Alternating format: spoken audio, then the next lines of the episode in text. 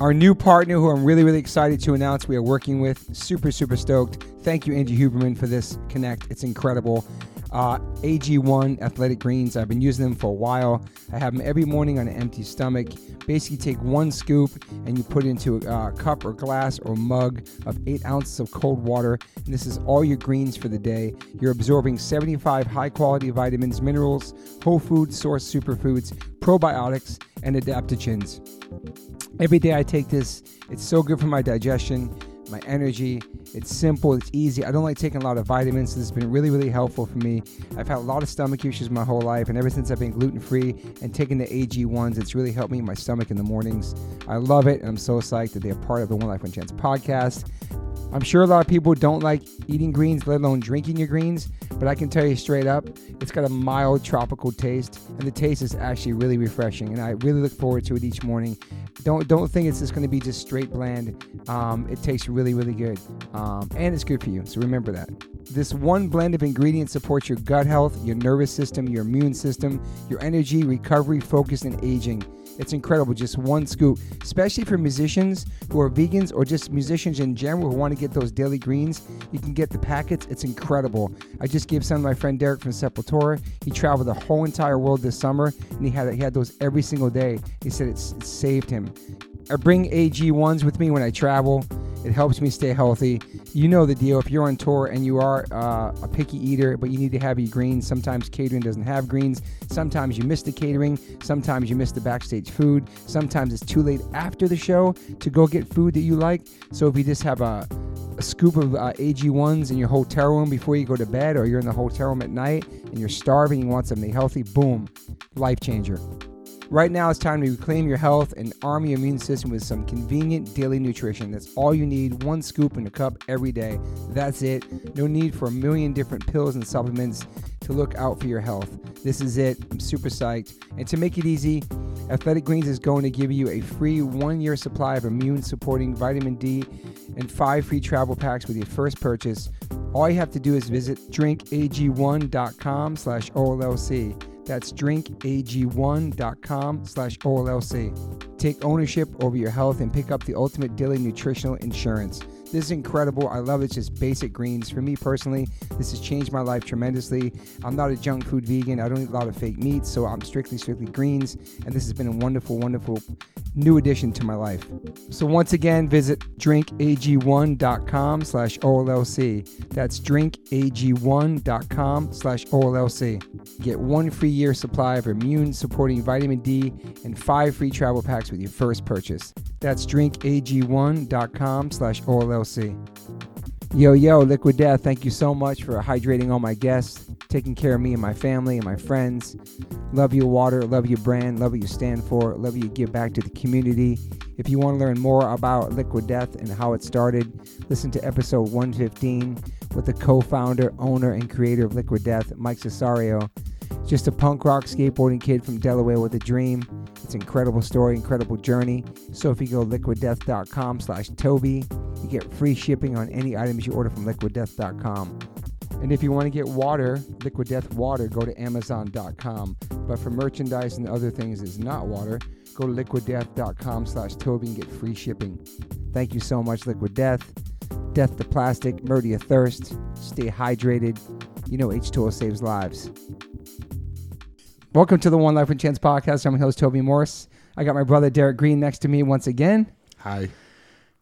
The listeners really love having you, and I love having you too, man. Really? Yeah. You're not dude. just saying that? No, man. All right, You have such a okay. you have such a voice for radio. Maybe I'll come got a back. face for radio. I heard the joke. Ha ha! Hilarious. You're hilarious. Um, Same joke, man. You got to get some new jokes, right? I'm out. Your, you and your dad jokes. Is that a crystal in your? It's a crystal. I got a gift as a crystal, and it's supposed to like bring positive. Hang on a second before you sorry. diss my friend. It- It's supposed to like uh, positive vibes and all kinds of get all bad spirits. I don't know. Okay, That's supposed to be really spiritual shit. I see you. Okay. Let me pronounce our guest names. We're Okay. good. Here we go. Welcome to the podcast, Myra Diaz Gomez. Thank you so much for How'd I having do? me. You did thank great. that's you for perfect. being that's here. the Americanized version, but that's a perfect version. How would you say? Ameri- American version. How would you say it, Derek? I'd say it the same way, man. I'm But not you guys said gonna get down on you. no. But you said before the pod, you said different, like a different. Gia Gomez. Okay. Oh Almost there. Gia it goes. Gomez. Gia's I- I- Gomez. Gia's. Go- oh yeah, Gia's like yeah. Like plural. days. Yeah, days. Gias. Well, thank you for being Gomez. here. Um, Thank you so much for having me. It's a Brendan pleasure. Novak uh, recommended you, told me all about you, Yeah, that's connected awesome. us. Brendan's a fucking legend. And a I I mean, badass. we're, we have so many friends in common. It's I a pleasure to know. finally get to talk to you. yeah. Uh, how long you been in the states for now? Uh, almost 15 years. Wow. Yeah, I moved here when I was 21. So yeah, we were talking before the pod. Rio de Janeiro. I only know I don't know nobody from there until today because I've been there. The shows there are incredible. The punk rock scene there is incredible. I think you know people you just don't know that they're Not on my familiar. pod, but not on my podcast. Oh, on the yet. pod. First, First time, on the time pod. for everything. yeah, on the Yeah. pod. Okay. All right, right. All right. So how? Rio de Janeiro in the house. yes. Uh, how was it? How, Carioca's. how was it growing up there? It just for me. It seems How like was a- it growing up in Yeah, Rio? because all I know is the nightlife and the crazy shows, and that's I've only been there for shows, so I don't know what the living there is like. well, I grew up in a very artistic family, so Yes, you I did. I was born into a show business family. So my father was a very prolific Brazilian writer, and he wrote for television, theater, cinema. Like he wrote some of the biggest soap operas of all time. and uh, my mom was a soap opera actress. So pretty much, I grew in a very creative and artistic environment, and my life was pretty much uh, it pretty much revolved around art and plays and music, all of that. So I think I kind of had a sheltered life as a child, you know, and it was a great life right up until I was 11 years old and my dad passed away in a car accident. Oh wow, Yeah. it's hard. How old- how old was your dad? Uh, my dad was in his 70s, actually. He had me in his 60s. Oh Yeah. wow, yeah. you knew that there. Pretty wild. Wow. Yeah. So your dad was in, around the seventies when he passed. Yeah.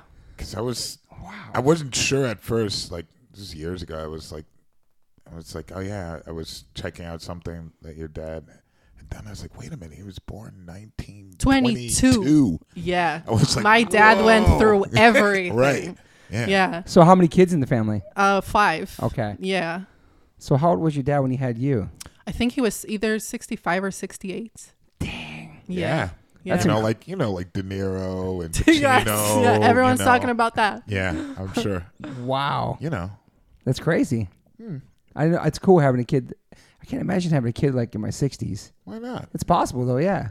I my mean, dad well, Mm-hmm. was very happy about it to have kids in his 60s actually he already had had a marriage before and we were kids from his second marriage Okay. so he was much older and wiser and he was established you know he was successful so it was much easier to be a parent later in life when he was super established Yeah. than earlier on when he was like running away from brazilian dictatorship and having his art censored and all the crazy shit that happened in brazilian history Wow. so at that time, like he had a very peaceful life. So that You- worked out. and you went to like an American school, I did go to an American school, American School of Rio de Janeiro. and how was that? Well, I mean, it was a great school. I'll say that. It's Yeah. one of the best schools in Brazil. Yeah. Um, but it wa- was also the type of school where everybody's expected to be the same. Okay. You know, or expected to follow a certain pattern. Um, and I was really different. I was like the rock kid. I was the rebellious kid. So I felt very different from everybody in school. Yeah. And I got into rock and roll super young and got into drugs super young. So I, by the time I was 15 years old, I wanted to get the hell out of that school. yeah. Yeah. How, when did you start trying drugs? How old were you? I was 14 when I started using drugs. Like heavy drugs or? Uh, started with like weed, alcohol, then pretty much experimented with everything, like LSD, ecstasy. Um, I mean, prescription pills, aerosol deodorant, glue, crack, Wow. even heroin at some point. Holy shit! Was this the Like- peop people you're hanging out with at the time? No, it was all me, to be honest. I looked up to rock stars growing up, and my my room was like the typical like '90s girl type of room with posters of rock stars on the walls, and um, I pretty much thought that that was that's what was cool, you know, drug, sex, rock and roll. And uh, I had some things happen to me in my early teenage years that made me feel like that's the life that I wanted, you know, because I grew up very insecure and um, dealing with like rejection in school. And so when I realized that drugs sort of like lowered my inhibitions and gave me confidence, I just loved drugs. Mm. And, you know, to be honest, like I remember even buying a book about drugs and I'd be like, I did this one, I haven't done that one. And I wanted to do every drug checking in the them off. book. And I started throwing like drug parties inside my, my house, in my apartment, in my room. I'd have like parties in my room, invite all the kids from school. So I was really the bad influence. Nobody influenced me. Holy shit. Yeah. Did it start affecting your like school grades and stuff? Oh, absolutely. Um, yeah, by the time I was 15 years old, I had no interest in school anymore. Like I have ADHD, so looking back, looking back at it now, I can see, you know, that I was really pretty much suffering a- with ADHD. Um, but I couldn't pay attention in school. I had no interest, and I had some pretty traumatic stuff happen when I was 15 years old. Um, and I just didn't want to be a part of it. Yeah. And you you started writing like when you're like eight years old, like journaling and stuff like that. Yeah, because I would look up to my dad, you know, and I'd I'd watch him like creating these characters that would come to life on television. Um, and writing was really normal to me. Like Yeah. I thought everybody writes, and I just loved writing in my diary. So I would pretty much like narrate everything that was happening in my life since I was eight years old up until I was like fifteen. Then I started writing online, but yeah, I started writing really young, and that's that was really natural to me. Like, what do you do? You write. Yeah, know, it's that's almost normal. Mm-hmm. like therapeutic too for you just to talk about your life, right? You still have those diaries? I do. I have all of them. Wow. I can look back at like fifth grade, sixth grade. You ever done and that? I, all the time. Holy shit. I often look back at it to see where tr certain traumas started, or Mm-hmm. you know, to connect the dots. Interesting. Yeah, And like you did your uh you wrote your first book when you were like 17, I was 16. 16? Yeah. So when I was 15 years old, I already had, you know, started using drugs and losing interest in school and had these traumatic things happen to me. Wanted to get the fuck out of school. And uh, I made myself get expelled from school. I was just like doing drugs in the school bathroom and not going to class or anything. And Wow. I, Self destruction. yeah, absolutely. Because I wanted to be kicked out. Um, and by the end of the year, I was kicked out. I was 15. I was in my uh, I was in the ninth grade, and uh, my mom was really angry at me, obviously. And they had invested all this money in my education. Um, and she's like, "What are you gonna do with your life?" And I said, "I'm gonna write a best selling book." Wow. you know crazy idea but because i grew up with these examples of like these crazy things being reality to me it wasn't a crazy idea Yeah. and i told my mom i'm going to write about everything that's hap- that happened like my dad dying the depression that i'm going through uh, the sexual abuse i suffered in school drug addiction and that's what i'm going to do and actually at that time my mom was really supportive and said yeah go ahead do that and she helped me find a publishing company I wrote the book in six months, and Wow. I became a best-selling author by the time I was 19. Holy shit.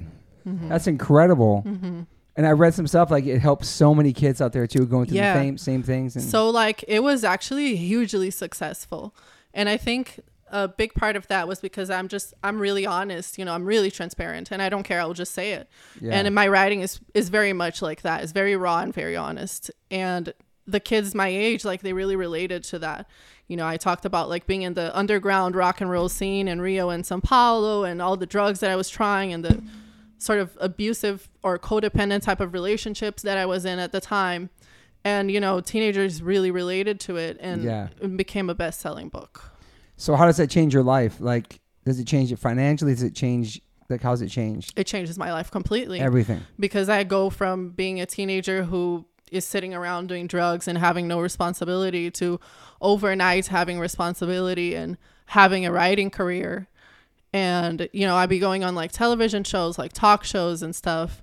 And, you know, the host of the show would be like, So, what's your lesson to teenagers? And in my head, I'd be like, uh, I don't know. I'm still on drugs. Yeah, I was just gonna ask. Were you, s- Wow. were you still using? Yeah. while Yeah, th- all this absolutely. was a happening? 100%. But Mm-hmm. I was not acting like that on television, you know. But it changed my life because it, it kickstarted like my writing career. Yeah. And then I became a journalist when I was 19. I started writing for the largest newspaper in Brazil. Yep.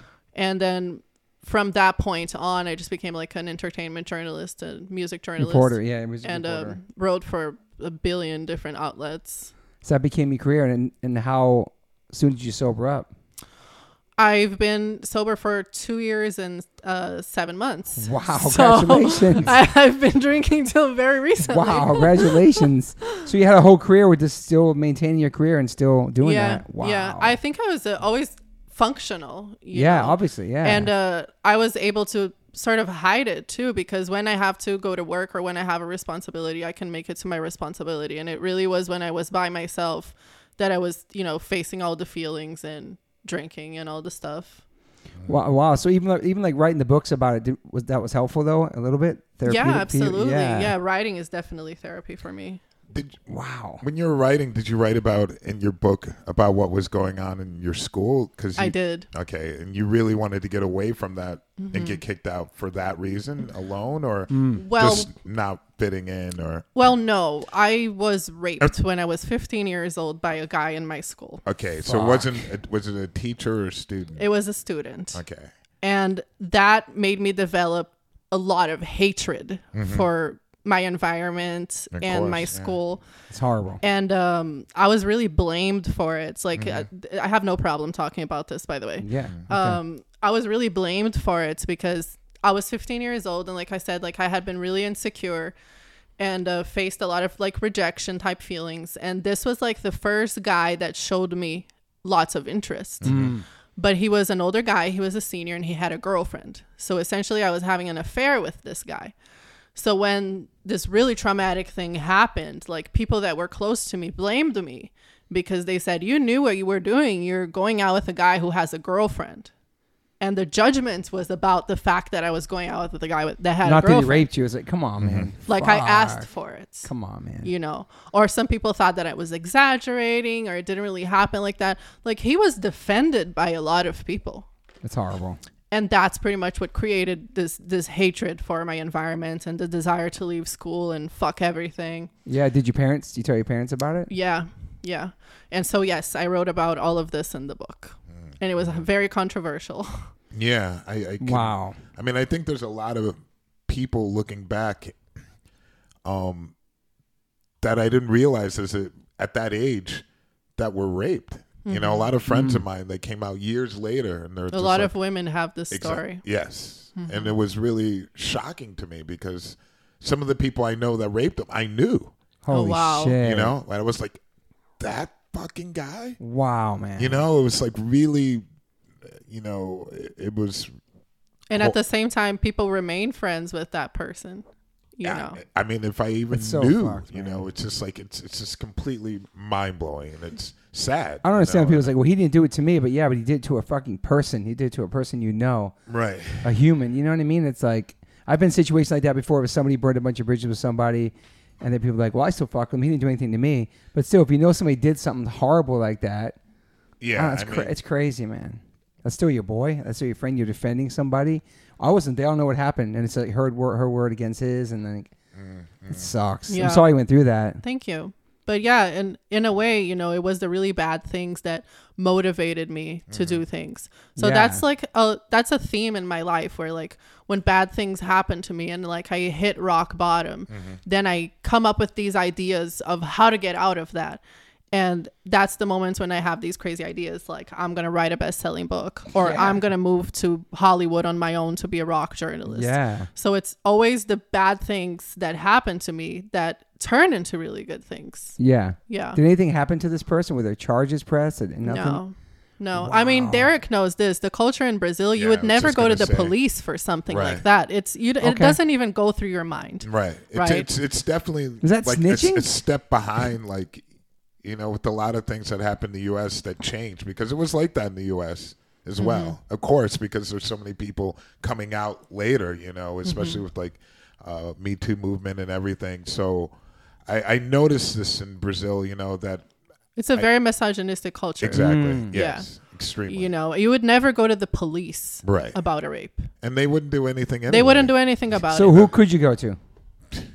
I don't I know. mean, my Take- take care memory of it of, yourself it, my somehow. memory of it is my mom wanting to kill the guy herself. Okay, that's something. but yeah. Mm. it never crossed anybody's mind anybody's mind to go to the police okay. which is crazy when I think of. Right. But Yeah.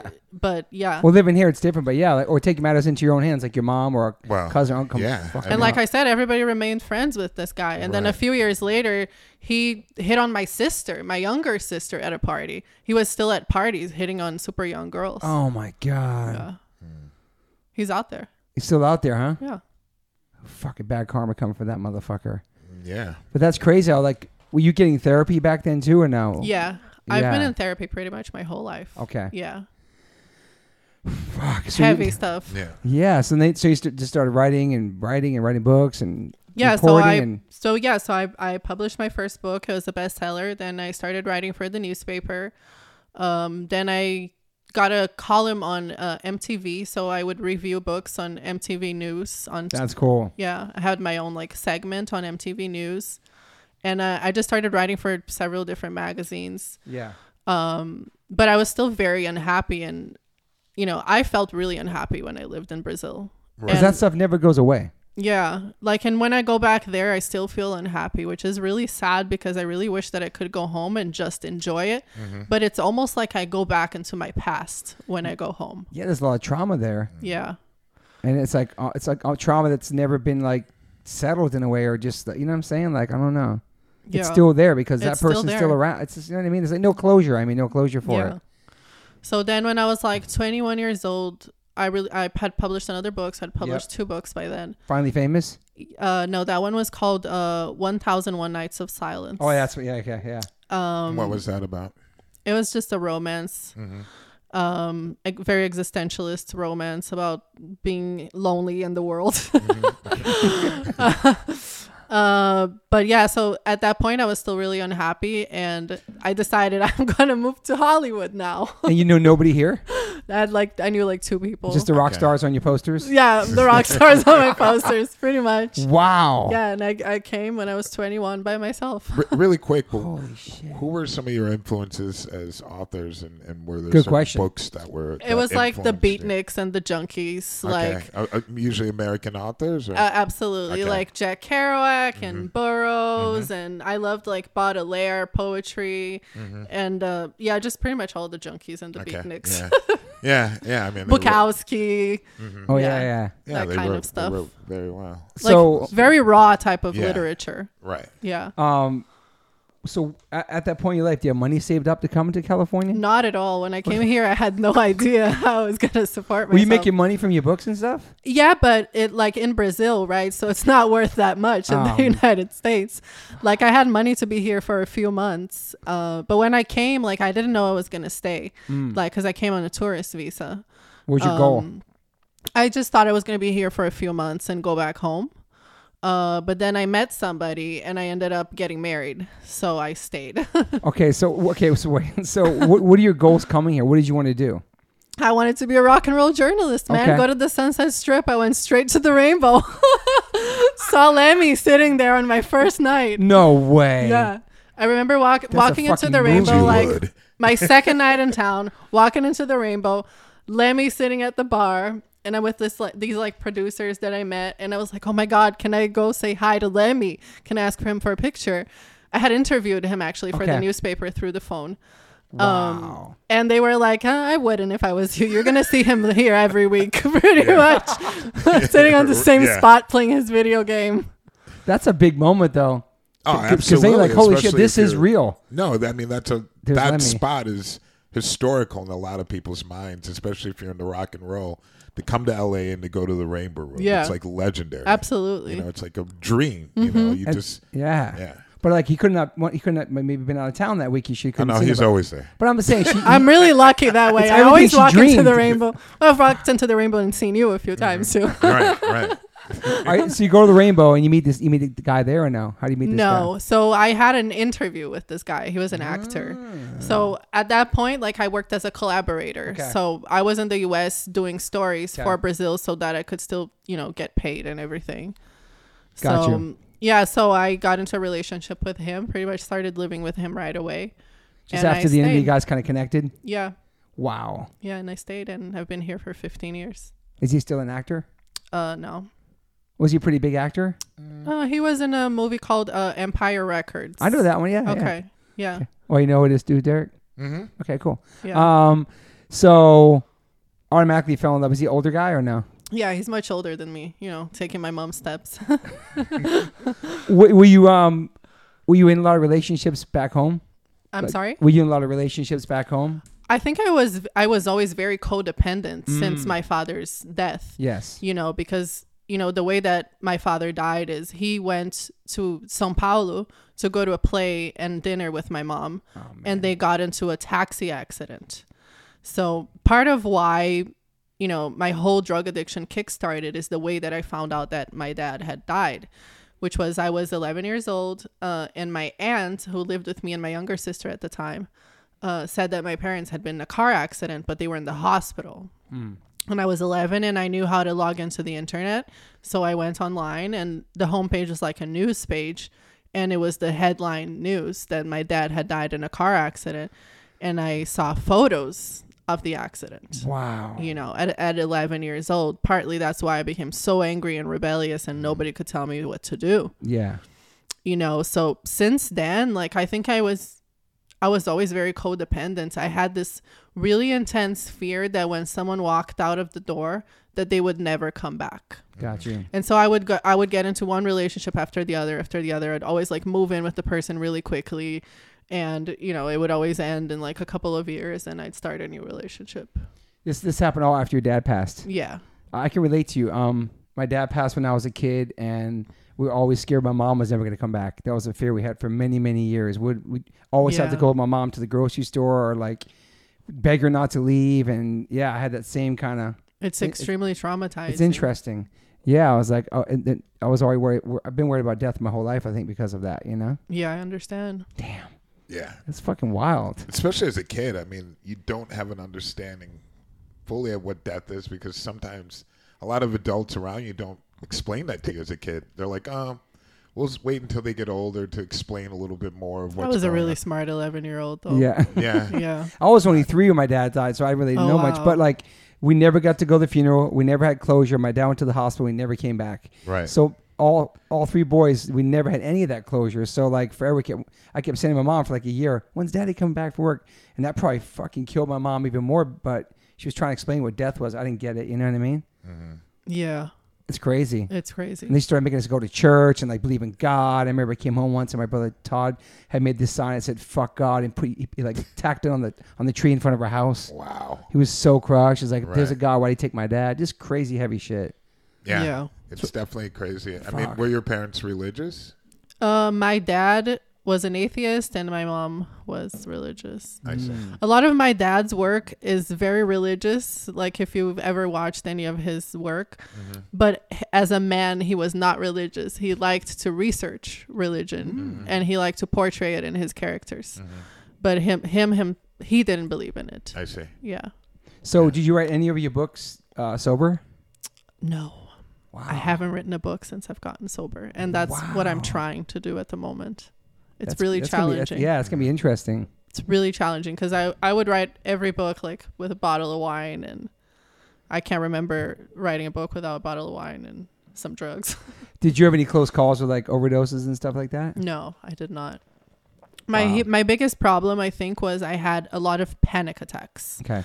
so i've suffered from panic attacks for years which is also connected to my dad leaving and never coming home and the panic attacks are always were always when i was by myself or when i was married uh my ex-husband was a dj in hollywood so he'd have to go to work at night pretty often um and lots of times when he went to work i would get into these like really really really debilitating panic attacks because i'd be sure that he was not coming home Mm. How And old so, were you? When they- this was through my entire life in Okay. LA pretty much until I Wow. got sober. I had these panic attacks. And that's the reason I think that I drank so much. Okay. Like I would drink to stop the panic attack, but Yep. the drinking would just make the panic attack worse. So the next panic attack would always be worse than the last one. got you. Yeah. And you, were, you, did you were you modeling in Brazil, or that happened more when you came here?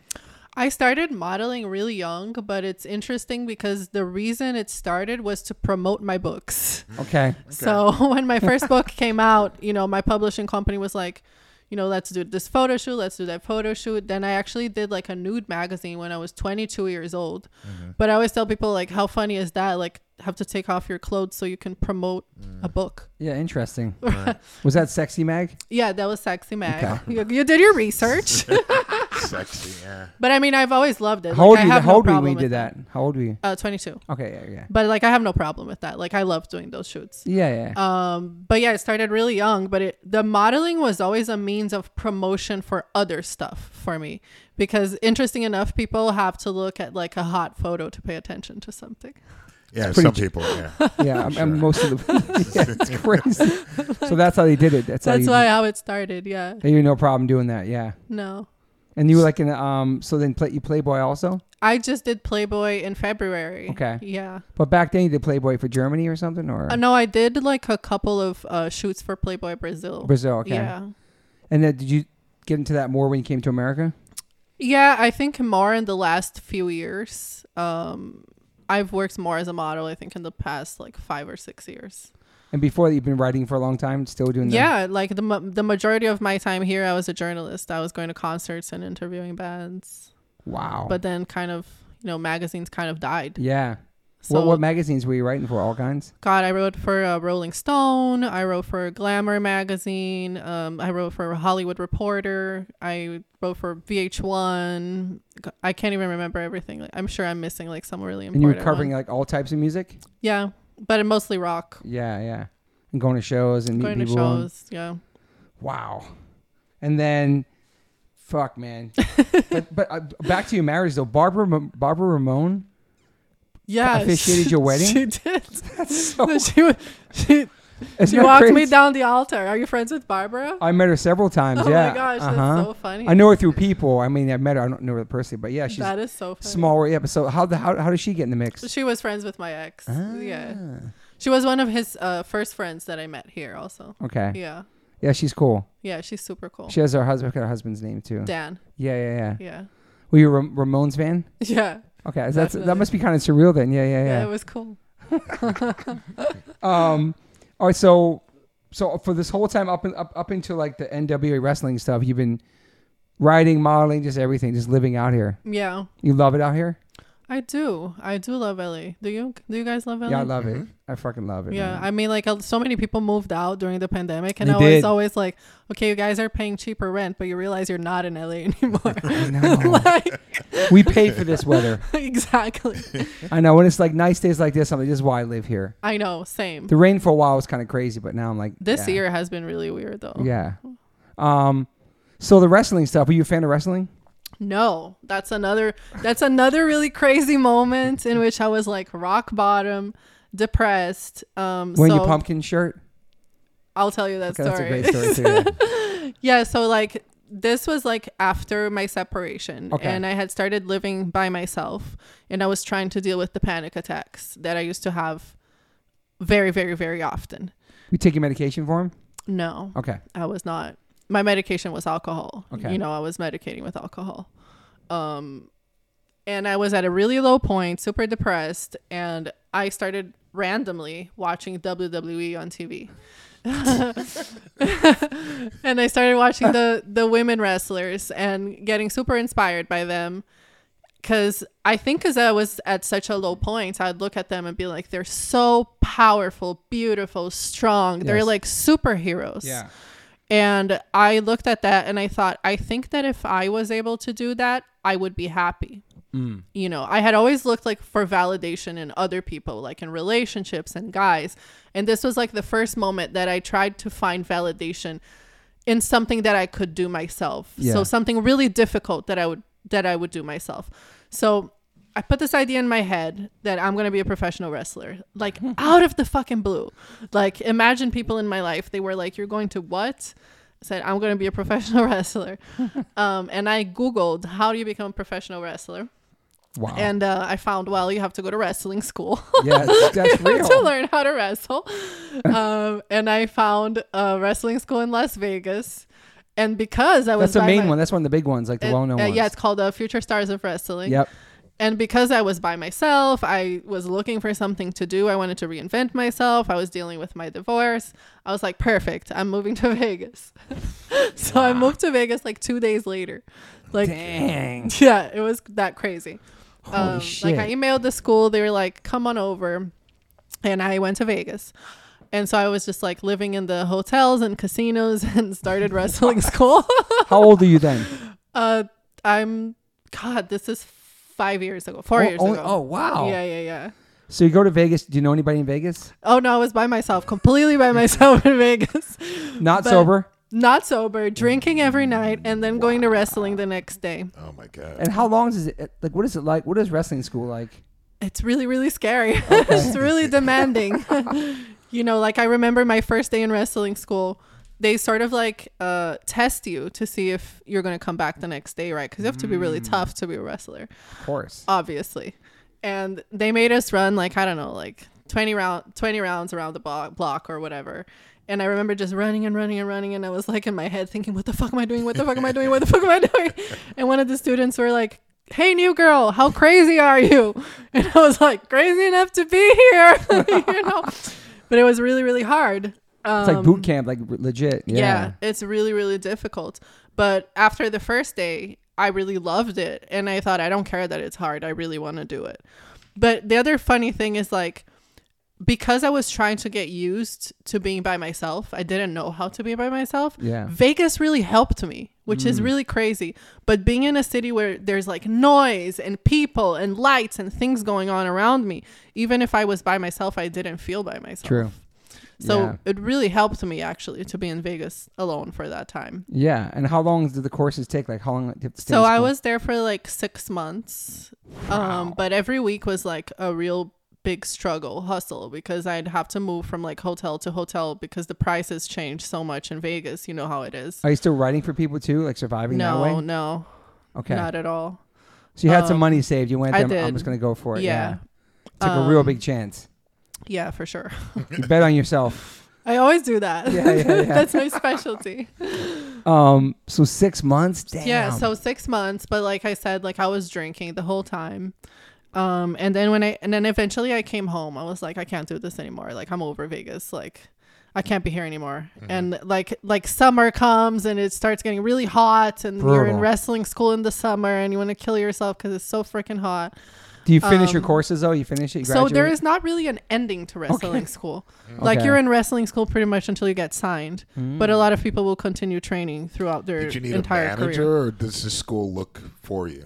not really then you become an indie wrestler and you start you know looking your for own. for different indie shows to see. to hire you Okay. um but yeah so like i came back home and i thought pretty much like yeah everybody was right like i'm not going to be a professional wrestler like what am i thinking You have people telling you that. yeah i had friends that that didn't believe in it at all and were just saying that i was wasting all my money drinking in vegas which wasn't completely Did it- wrong Right. Did you think you were losing your mind? Kind of. Did you thought you lost it? no i No, was No, no, people thought you were crazy. You lost your mind. yeah kind of? Mm, people just thought i moved to vegas to drink Mm. you know they weren't completely wrong but i was actually doing the work Yeah. you know at first my mom was like what are you doing but once she started watching my my training videos she was like oh that's amazing I mean, you know Damn. maybe you'll fall in love with the sport and this is what's going to finally help you you nice. know Yeah, and yeah, and yeah. it was it was really what happened i really really loved wrestling because it was so difficult Yeah. um so i came i came home i'm i'm sort of like defeated like i'm not gonna be a professional wrestler and that's when the crazy thing happens where billy corrigan follows m- me on instagram all of a sudden and um i had Just been in, randomly. I had been in a smashing pumpkins music video Okay. and i think it was like the anniversary of the music video or something like Wow. that and I, we were tagged in something something of that sort An older song or um it's silvery sometimes okay. so he came to my page and my bio said future star of wrestling because that was the name of the school and i was wearing a smashing pumpkins shirt Wow. in front of the school the day he came to my page Jeez. so he messaged me and was like hey myra uh, are you wrestling like out of the blue like billy corrigan he's the owner of the national wrestling alliance Crazy. which is the oldest wrestling company in the world um and i said no i'm not yet like i'm still in school i haven't had my first match yet you know and he's like okay uh, let's talk more about it maybe you can come and join the nwa you can start as a manager or you can work yourself up. We can see what we can do for you. Amazing. Wow. And then I was hired. Just like that. Yeah. And then six months after starting this crazy dream of professional wrestling, here I am working for the National Wrestling Alliance. Bro. That's Yeah. insane. That's so, like I you- Oh, mean, yeah, it, it, It was took- destiny. It's these Right. moments, man. In, Yeah, in your life. and you like know? Billy is such a mentor for me. Like he has helped change my life in so many ways by giving me that opportunity. And he knows that because I talk about him in every single interview. Yeah, you're a massive fan of Smashing Pumpkins, obviously. Totally, but even more of Billy as a person. Then you Right. get to know the person. Yeah. And like people don't know, but like Billy is totally hands on with the company. So like he's the he has creative control of everything. Like he writes it, he produces it, like he's on set with us Wow. all the whole time. Like he is he is like Dana White of Yeah, yeah, yeah. of uh of wrestling. For a Um, moment, did you think, is this real? Like I'm talking to this guy and this really happened? No, I knew it was the card. we're Okay, getting catfish. well, it wasn't that weird at that point. I, I knew a lot of my idols by then. Okay, so so how soon from that conversation are you hanging, meeting this guy and going out? Billy? there? Yes. So I think we had our first meeting like a month after, I Okay. believe, where I met him and the writer of the NWA personally at a wrestling show. But you guys are talking the whole time, staying in contact, leading up to this moment. Well, I remember I had the conversation with him and he told me like, "Oh, you can join the show in December or something." I think it was like October. And and from October to December I was like, is this really going to happen? You know, it seemed so surreal That's that it was Mm-hmm. so really going to surreal. happen and I remember messaging him and being like, "Are you thi- are you still considering bringing me into the show?" and he's like, "Yeah, I told you." you Wow. know. So I met him, we had the first meeting and then I joined the NWA. Wow. Is he really tall in real life? I guess. He seems really. he, se- he seems like you're like tall He's as not you. a little bit. as Yeah. I as tall don't- as Derek. Oh, he's not. Okay. I had no idea. It was so funny. Like I had no idea that he would. I could never imagine him being involved with wrestling Right. ever. Like I, I was like, is this for real? Like whenever Yeah. I see, him, I was He's like, a is he really massive into- wrestling fan. It's incredible. Yeah, and he he bought the National Wrestling Alliance and like he's living his dream, That is you know, incredible, running man. the company. I mean, there's probably people that don't expect you like certain types of music because you're Derek from Sepultura. True. They have this image what they think you're supposed to be, that, Yeah. or they think they know you. But this perception, do you know what I'm True. saying? I- or like they don't know what your hobbies really are. You're or- absolutely right. Do you know what I mean? No, for sure. I mean, but that's radically like I a- know, out of like- the realm. I mean, I'm a big fan of Me- Smashing me too. You think of, Pumpkins, like- so I was just like, really? You think of like dark and goth and like serious? emo and emotional, like the songs Absolutely. that they I was write, just- yeah, but you're right. Siamese Dream, all these yeah, songs. Yeah, yeah. And you Is know he- what's interesting? Billy has never drank or done drugs in his entire life. Wow. What? Like me, that's sick. Yeah, and I think that's why he has managed to be so successful Mm-hmm. with the Smashing Wow. Pumpkins and whatever endeavor he he goes on. Let me find out this motherfucker's straight edge, bro. That's crazy, bro. wow. Oh. Yeah, That is fucking cool, man. I did not know that. Did you know that? I had no idea. Damn, dropping all kinds of Yeah. gems about Billy. Totally. Yeah. So, so he, it, to the, so it's all based in Vegas, or is it? Based? No, so we we tour, so we we film in different cities. So like our next show is in uh, Chicago on uh, the eighth.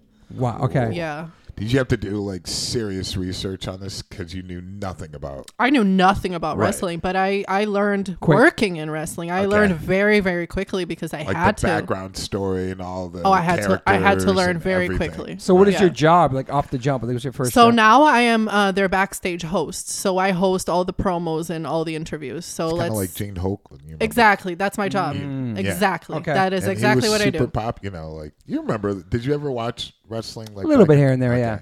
But that's exactly Right. it. So like I'll host the promos. So let's say in one day I might host like 50 promos.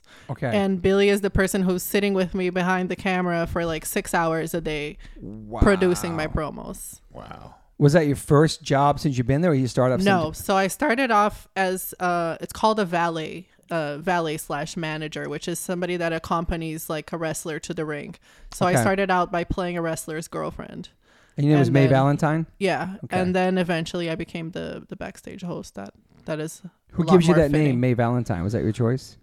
uh, it was a mix of Billy Corrigan and David Arquette's idea, just to make things a little bit more crazy. yeah, David Arquette's a massive wrestling fan. So he's a wrestler He as was well. wrestling. I saw him wrestling. Yeah, he's a Getting wrestler. smashed with glass or like something crazy, all Right. bloody and stuff. So like after I left Vegas, I was training at David Arquette's house because he has a he had a wrestling ring in his backyard. Mm. So What life is this? yeah. He does? He, Yeah, he did. Well, he doesn't live there anymore, but yeah, he had a wrestling ring in his backyard, and uh, That's where people would train and just. not people, just me. so he was letting me use it because my trainer at the time was his friend. Okay. Yeah. So I was having like a conversation with my trainer uh, about what my name was going to be, and Billy was trying to decide what it was going to be, and he thought of May. And I thought that's perfect because that was like my nickname when I was younger. So it's not like I'm going to become something completely different, like That's good. Yeah. you know, Barbara. All of a sudden, I'm Yeah. Barbara. um, so he he thought of May, and then we didn't know what the last name would be. And uh, I was discussing this in the ring at David Arquette's house, and David Arquette said, "How about Valentine?" and I thought, you know what? I'm gonna take that because I get to say my name was by Billy Corgan and David Arquette. Right, right. And it's a good name, too. Yeah. Yeah. It's a wrestling name. Wow. Yeah, totally. So David Arquette, so Billy, and now you, now, now you're just in the mix. Now your life's completely. Yeah, that's life now. Do you But- can you stopped writing and stuff and all that stuff? For, So I'm trying to write a new book at the moment, um, but it's extremely challenging. it's such Uh, a different without chapter. though. alcohol. Sober wrestling, this whole chapter of your Yeah. life. Mm-hmm. So what made you go sober?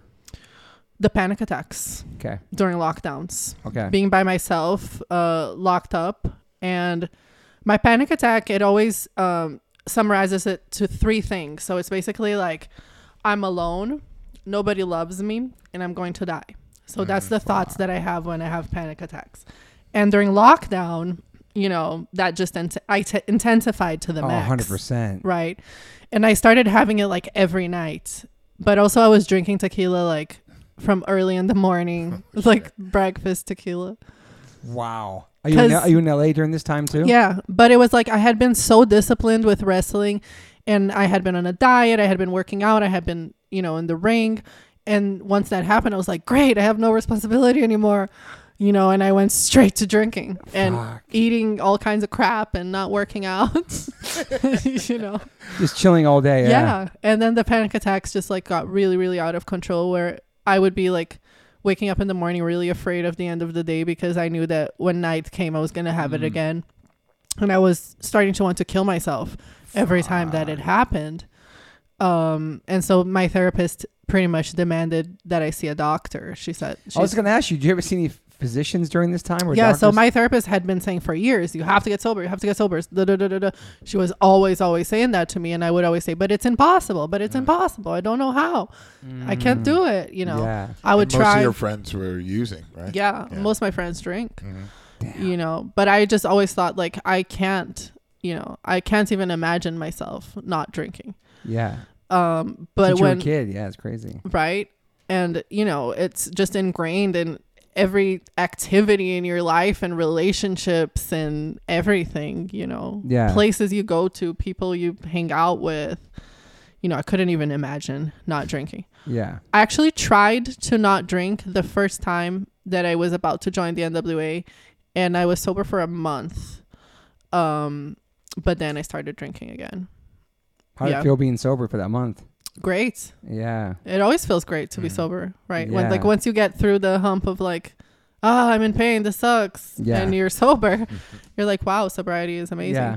So the panic attack stopped after you stopped drinking? So yeah, so like she told me to go see a doctor. You know, she demanded I see a doctor because it was really serious at that point. Like Yeah. I was like crying every day, saying I want to die, I want to die, I want to die.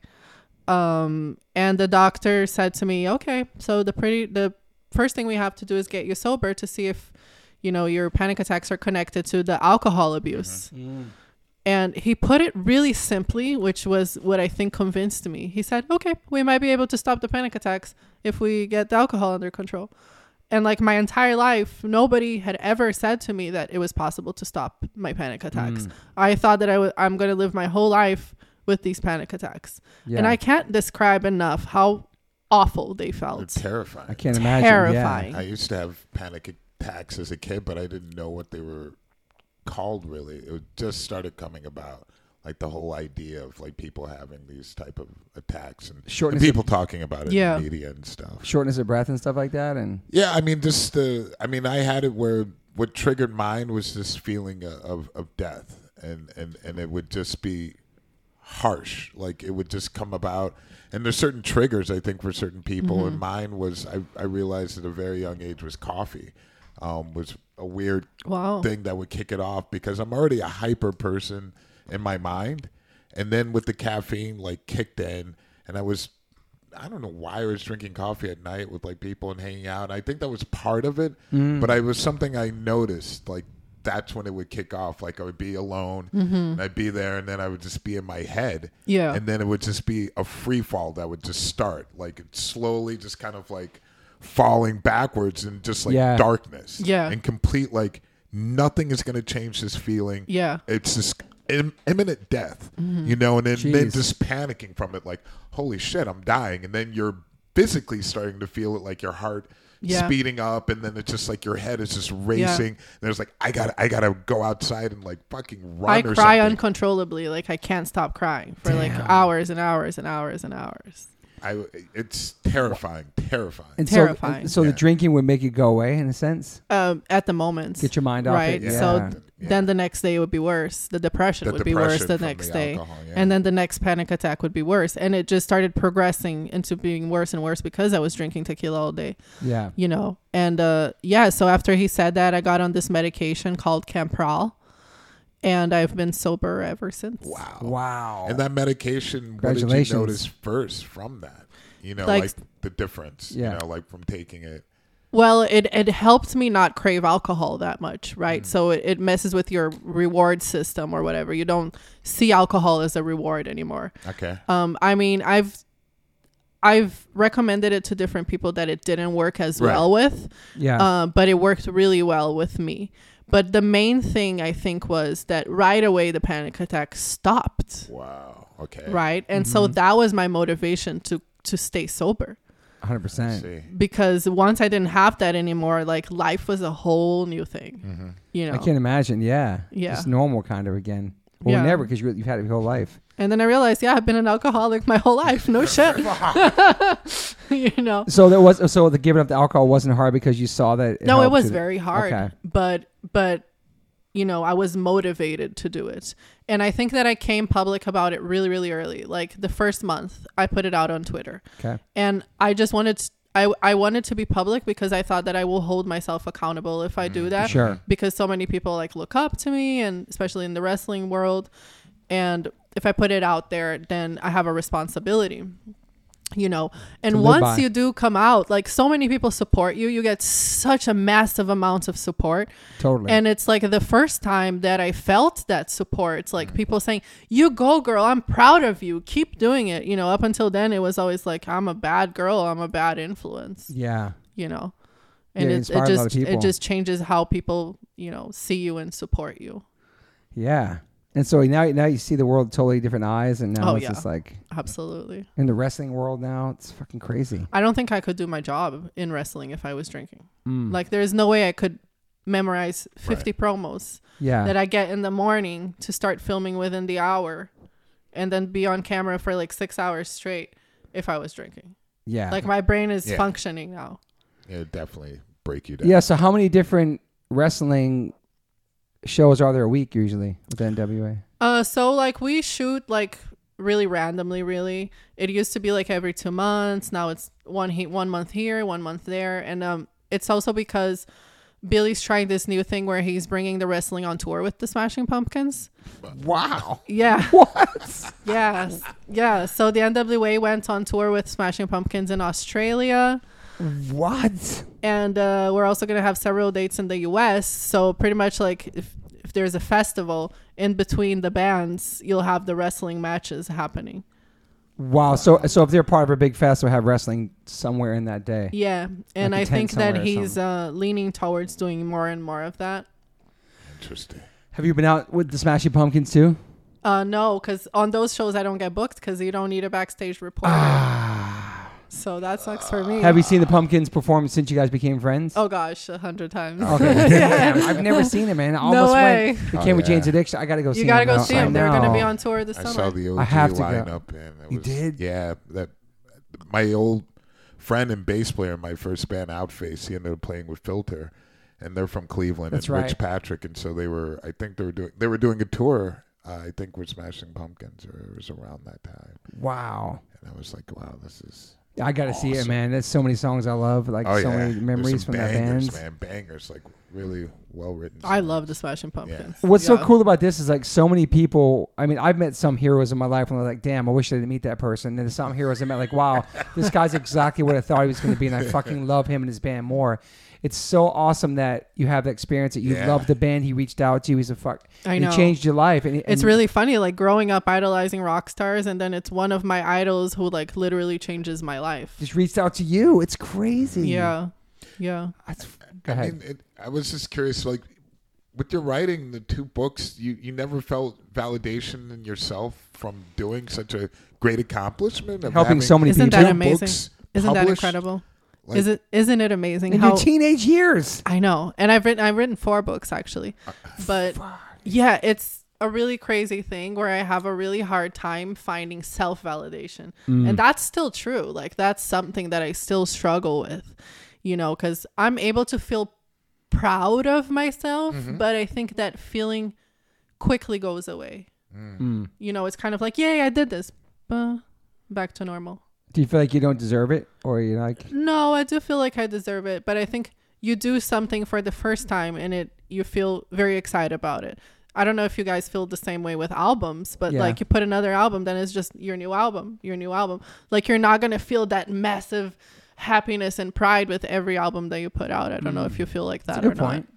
Yeah. I mean, there's, there's a long cycle, though. I mean, there's a lot of parts involved with putting Yeah. out an album. There's yeah, Touring. Yeah. There's a studio. There's the actual creating of the album. So it's, you know, you're trying to outdo yourself on every aspect. then the last one. Right. And so you're from the writing Mm-hmm. to the studio to the tour, Right. you know, so it's a long, a long process. But you get that validation immediately, sometimes with music very quickly. Okay. It's very different than other arts with if you're an artist as far as like a painter or contemporary artist where it's Yeah. just like well you with take- a book it's also very long Exactly, you can be yeah. writing a book for like two years Right, you right. know you're you're living your life and you're writing a book at the same time and it just is Exactly. you know That's why I would say it point. would be like I think you feel th- I feel move the on. validation like once it's published and I have like the physical copy in my hand and I go Okay. like wow this is amazing I did this Right. But you're already like, okay. but at the same time it, it goes away Yeah, yeah. But Yeah. I mean, yeah.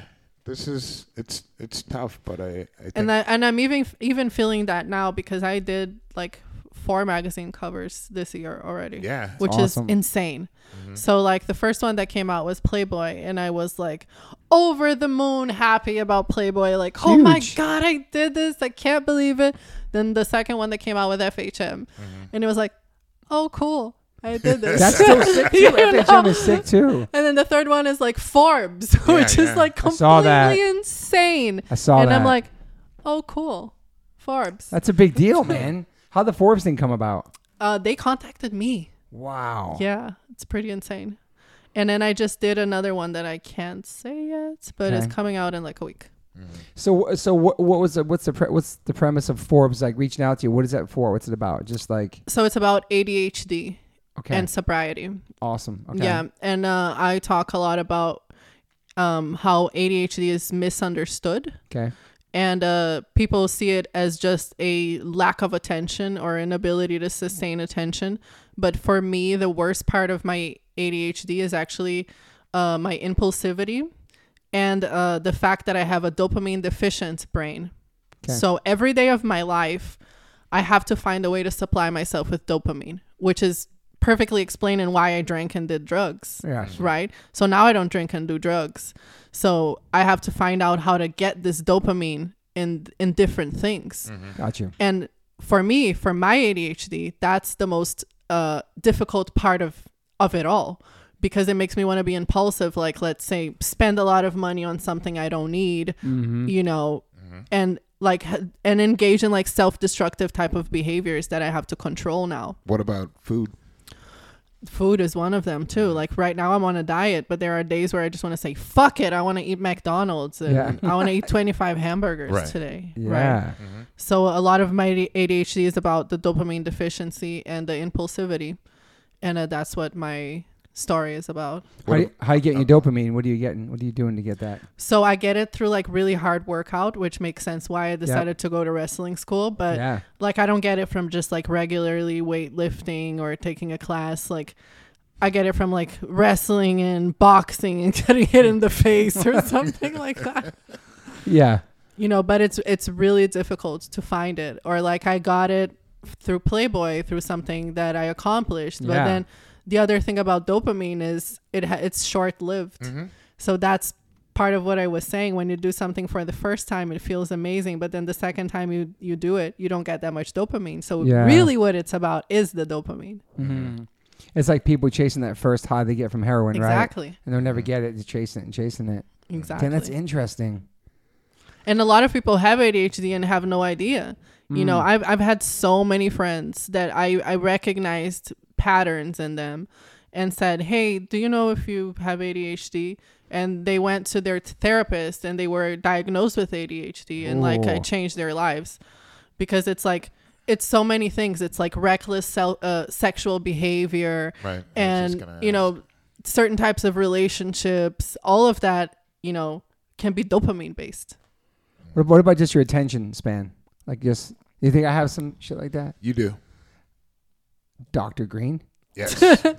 Absolutely. You Have your you s- ever been your diagnosed? son- I've never been tested for it. No, I've been like that my whole life in school too. Like just concentrating on one thing and not block things out or just space. That's out called or- hyper focus. Mm.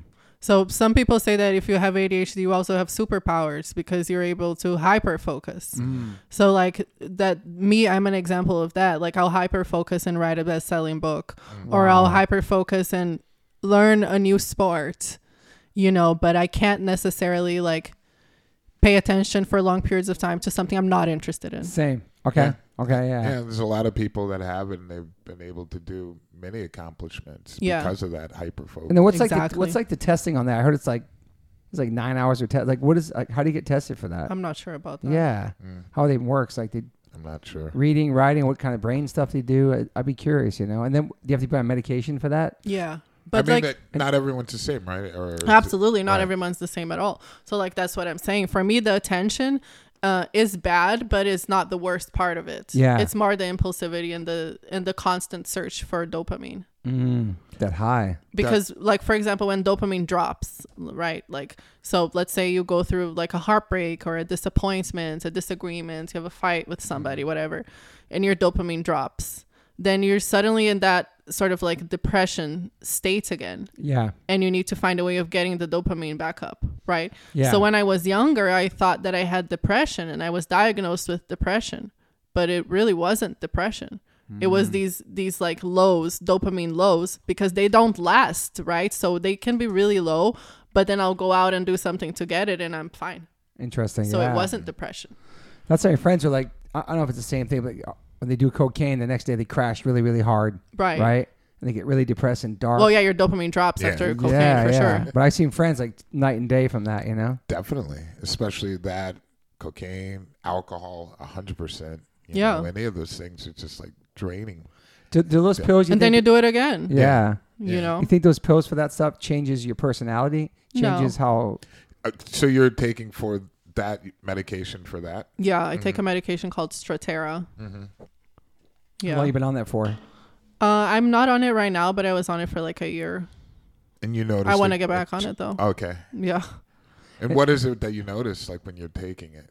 Like, I'm just really able to focus and accomplish lots of different things, Mm-hmm. and I'm not as emotionally affected about uh, uh, when something happens. Mm-hmm. Mm. So if I have a disagreement or a heartbreak or a disappointment, whatever, I don't drop that low. You Right. know, I'm still able to be up here Right. Mm-hmm. and not necessarily drop that low because the medication is providing you with dopamine. Yeah. So that's definitely affected relationships too. Obviously the drinking, obviously, but also ADHD with you and Absolutely. That was yeah. So that was what my Forbes article was about. Okay, yeah, that's awesome, man. You've been talking about it and sharing that with people. Yeah. And so like have you are you in a relationship now? No. So you it's like a whole new world for you too. Yeah. Because you have everything kind of under control. yeah.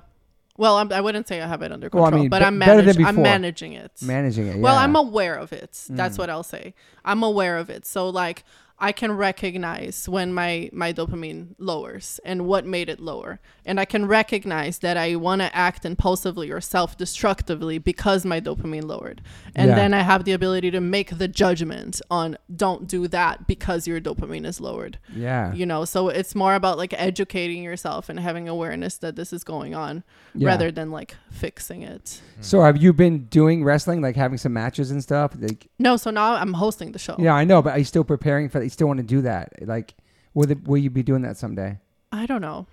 I might. Because now you're like in the whole behind the scenes, kind of on the scenes. Yeah, the I really whole- like my job right Yeah. now, you know, because that's what I used to do my whole life. yeah, And that's what I have the most experience in is like talking and interviewing people. yeah, Um and it's very very very demanding to be a wrestler.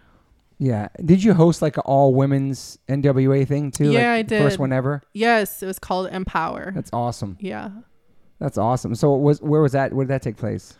Was it just on Um, TV or was it? It was uh, yeah, it was on at S- in St. Louis, I believe. Okay.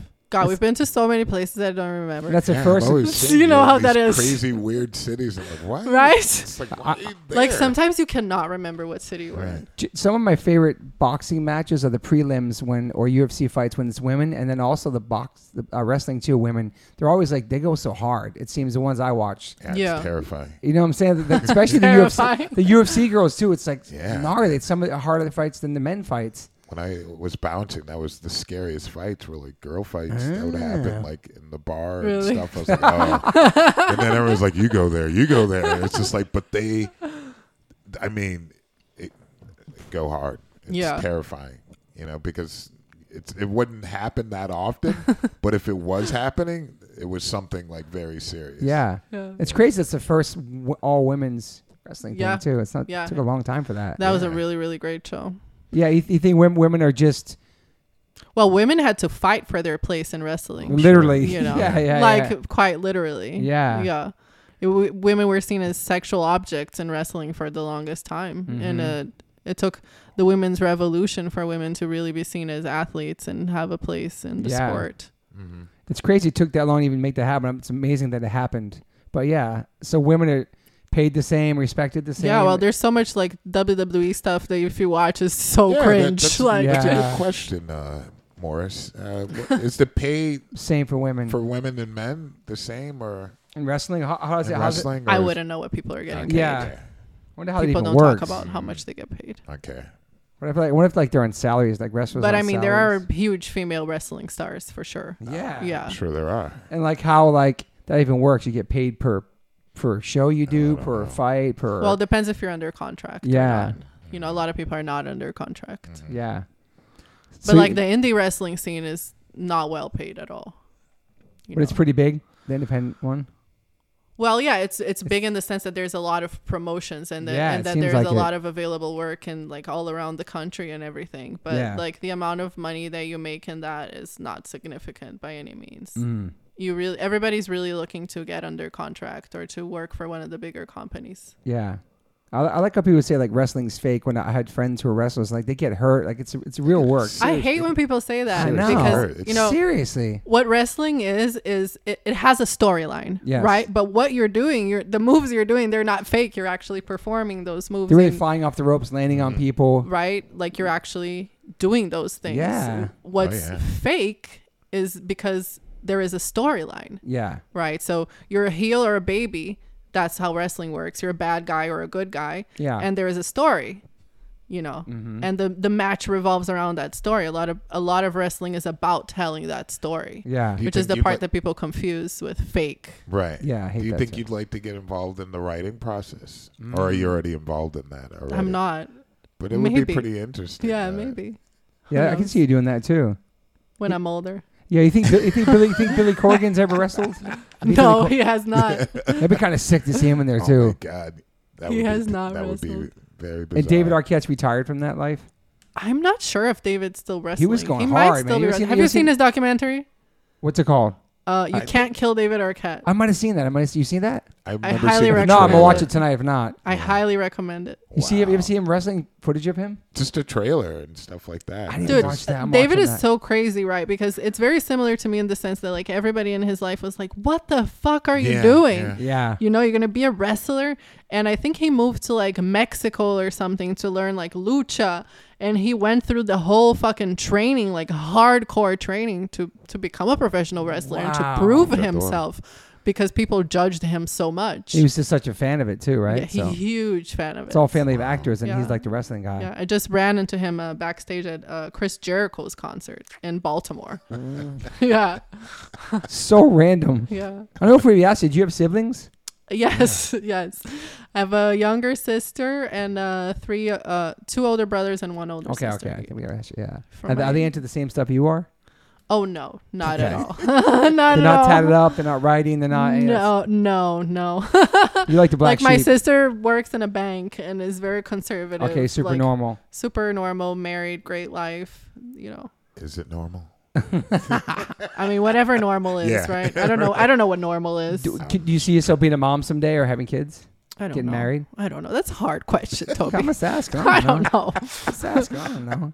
you know, Because you have your own lifestyle. You, you're, you're you're like, yeah, you're in your zone right now. I'm not thinking about having babies. Yeah. But if if I became pregnant, I think I would be happy. Are you hopeless romantic? I'm a hopeless romantic. Oh, Yeah. Are you God, I don't know how to answer that. like looking? Well, like, well, when I fall in love, Yeah. Yeah. Yeah. but I I very rarely fall in love. Okay. It's very difficult. Okay. I mean, you've been through a lot of shit. I mean, it's like, it's very difficult. and you're and you're, and you're now, now focused on your he- health and all your stuff now too. So it's like somebody else. in the well, I don't mix. want to get in a relationship and then be heartbroken and, you know, put everything in jeopardy because heartbreak is a really difficult feeling. Yeah. Yeah, nobody wants to be there. No, I know.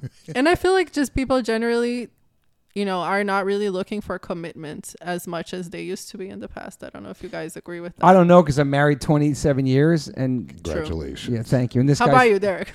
Uh, I'm single, and uh, yeah, it's difficult, you know. But I'm at a different age Yeah. range group than you are, and, I, and, I, and I think, and I think that, uh, yeah, I mean, it, it, it's, I mean, we both have very unique lives. yeah. Yeah. Um, so it, that makes it a little more difficult, I think.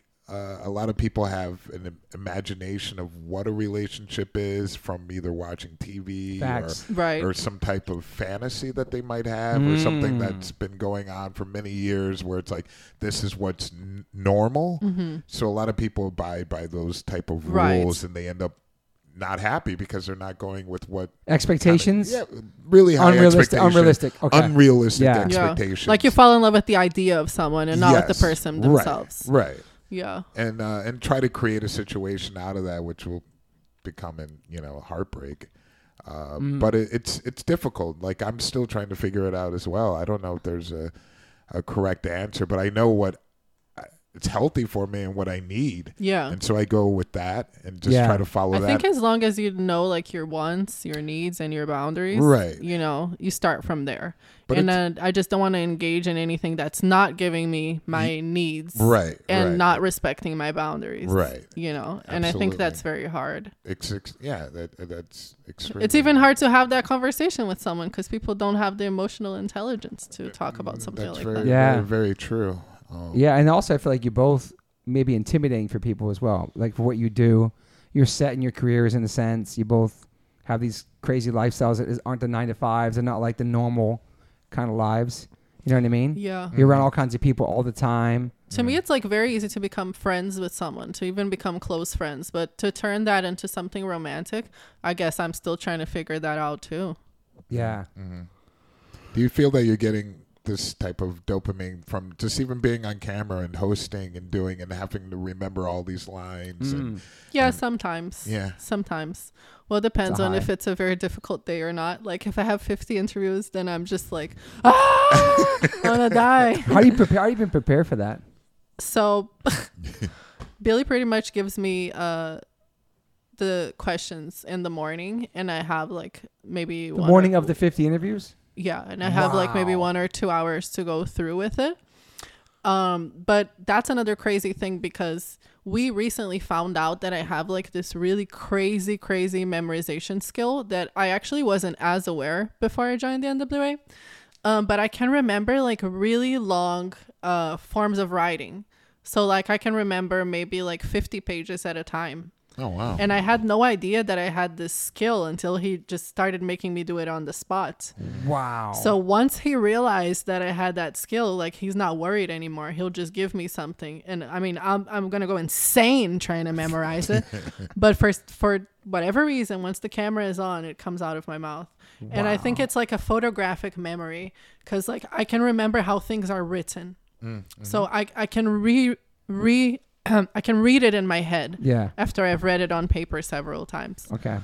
So there's not really any preparing. I got the script and memorize it in an hour. Is that from writing at such a young age? You think like writing and reading in your life, and I don't know. I'm not sure. I used to like memorize plays when I was younger. I loved theater. My dad was like a theater writer. My mom was a theater actress. That's it right there. You know, so it's like memorizing scripts and like me and my sister used to watch movies and memorize the entire movie. So like we'd play it back and we would know everybody's lines.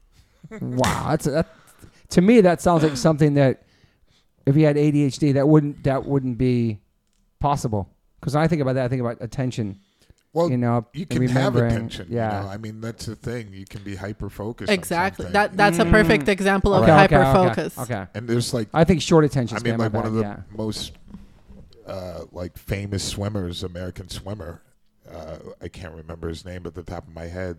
They were like, "Oh, he smokes weed," and no, no, no. Oh, I forgot his name too. People were flipping on him. I remember that. Uh, but he has he has that, and that's what his ability to swim is because you know that has a big part of that, Right. being able to focus and be in the water. Yeah, that's Just- what people say that you have superpowers Right. when you have ADHD. there's other people too that but you'd be like, but you can't "Really? Who do that with something you're not interested in. Yes, Yeah, because yeah, then yeah. it's That's just the thing, like right? completely. So give a that's why shit. when you're a kid in school, you can't fucking pay and attention I because you're know- not interested. and I noticed this with my son, and that's where I was like, oh, he definitely has this, you know, because there's certain things that he'll be so focused, or you can't pull him away from, where it's just like, oh my god, you know, it's just like non, like everything else is blocked out, Totally. you know. And then when it's not interested, it's forget about it. You Know? It's Exactly. just like, pff, oh no, like no interest whatsoever. I cannot tell you how hard it is for me to pay attention to something I'm not interested in.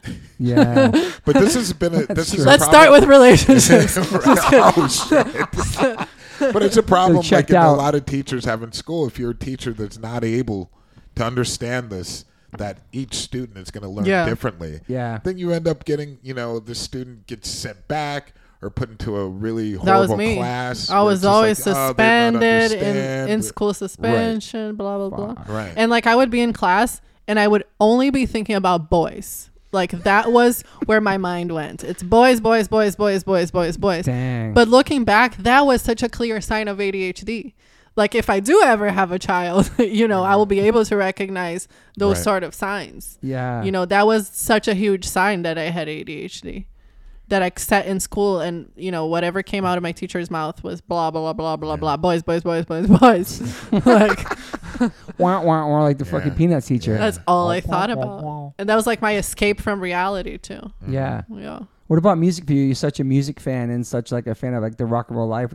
Do you play music or sing or? I did like guitar lessons and piano lessons when I was younger. I love singing, but I've never done anything like professional. You record anything? I want to. That's something you might do in the future. Yeah. What kind of I- music are you into? Like, Oh my gosh. So much. I mean, how do you answer that I don't question? know, like what kind of stuff are you listen to like this moment? Like, what would be what would be something? on I your listen to phone? a lot of old stuff. Okay. Honestly, like I'm still listening to stuff that I listened to in the 90s. like like some old rock shit. yeah, Okay. pretty much. Like besides Smashing Pumpkins, what do you got? God, I I mean, I grew up loving Marilyn Manson was my favorite artist. Okay, uh, I loved like Papa Roach was one of my favorite bands growing John up. Jacoby I loved Jacoby as well. is awesome. Um, and like I loved like Motley Crue, Guns N' Roses, LA shit. you know. And then I had like the New York Dolls, glam rock, uh, Hanai Rocks, And um, rocks. Yeah, yeah, yeah. I had so many different phases. Where like super punk, then glam, then emo, then this and that. like, like all the different genres, pretty much. Sepultura. yeah. I heard about him. Were you were you going to shows out there, or more in America? Like, we too young to go to shows? Oh my back gosh, then? no. Like I started going to shows when I was 11. Wow. and because my mom was an actress on TV, I'd be like, "Mom, can you please help me get backstage?" She had the juice. right? So like when I was 11 years old, I was backstage with bands. Wow. Like I met The Offspring when I was 11. Woo! Yeah. Like I was always backstage with the bands when I was a kid. wow. Yeah. Soaking it all in and stuff. Yeah. Yeah, and that's how I w- that's why I wanted to be a music writer. Right. Yeah, I wanted to be able like to have conversations with with the artists. Yeah. Yeah, And this next book that you, you're gonna do a book, right? for sure. Okay. It's- I Course. mean, whenever the attention, you Right, know, right. fixates You on- feel like you have writer's block right now because you're sober and other things. I Mm. and- just I haven't figured out exactly my structure of writing sober. Do you Because- know what you want to write about? yeah, I want to write about this chapter in my life. Okay. because my first book was like about drug, sex, rock and roll, which is my bestseller. Mm-hmm. And I want to write the book of where the character is now. You know, she lives in Hollywood and she's sober and what happened. So when Crazy. you're writing what- the story, it's gonna you you change the, there's a character and it's you, but you change the name, or how does it work? Yeah, the character's name was Satine. Okay. Yeah. Well, I I made I did it that way because I was really afraid of exposing myself. Like like I told you guys, like this, Yeah. all this stuff about people in school, Mm-hmm. and they were like the nightclubs that would like let underage uh, kids come in.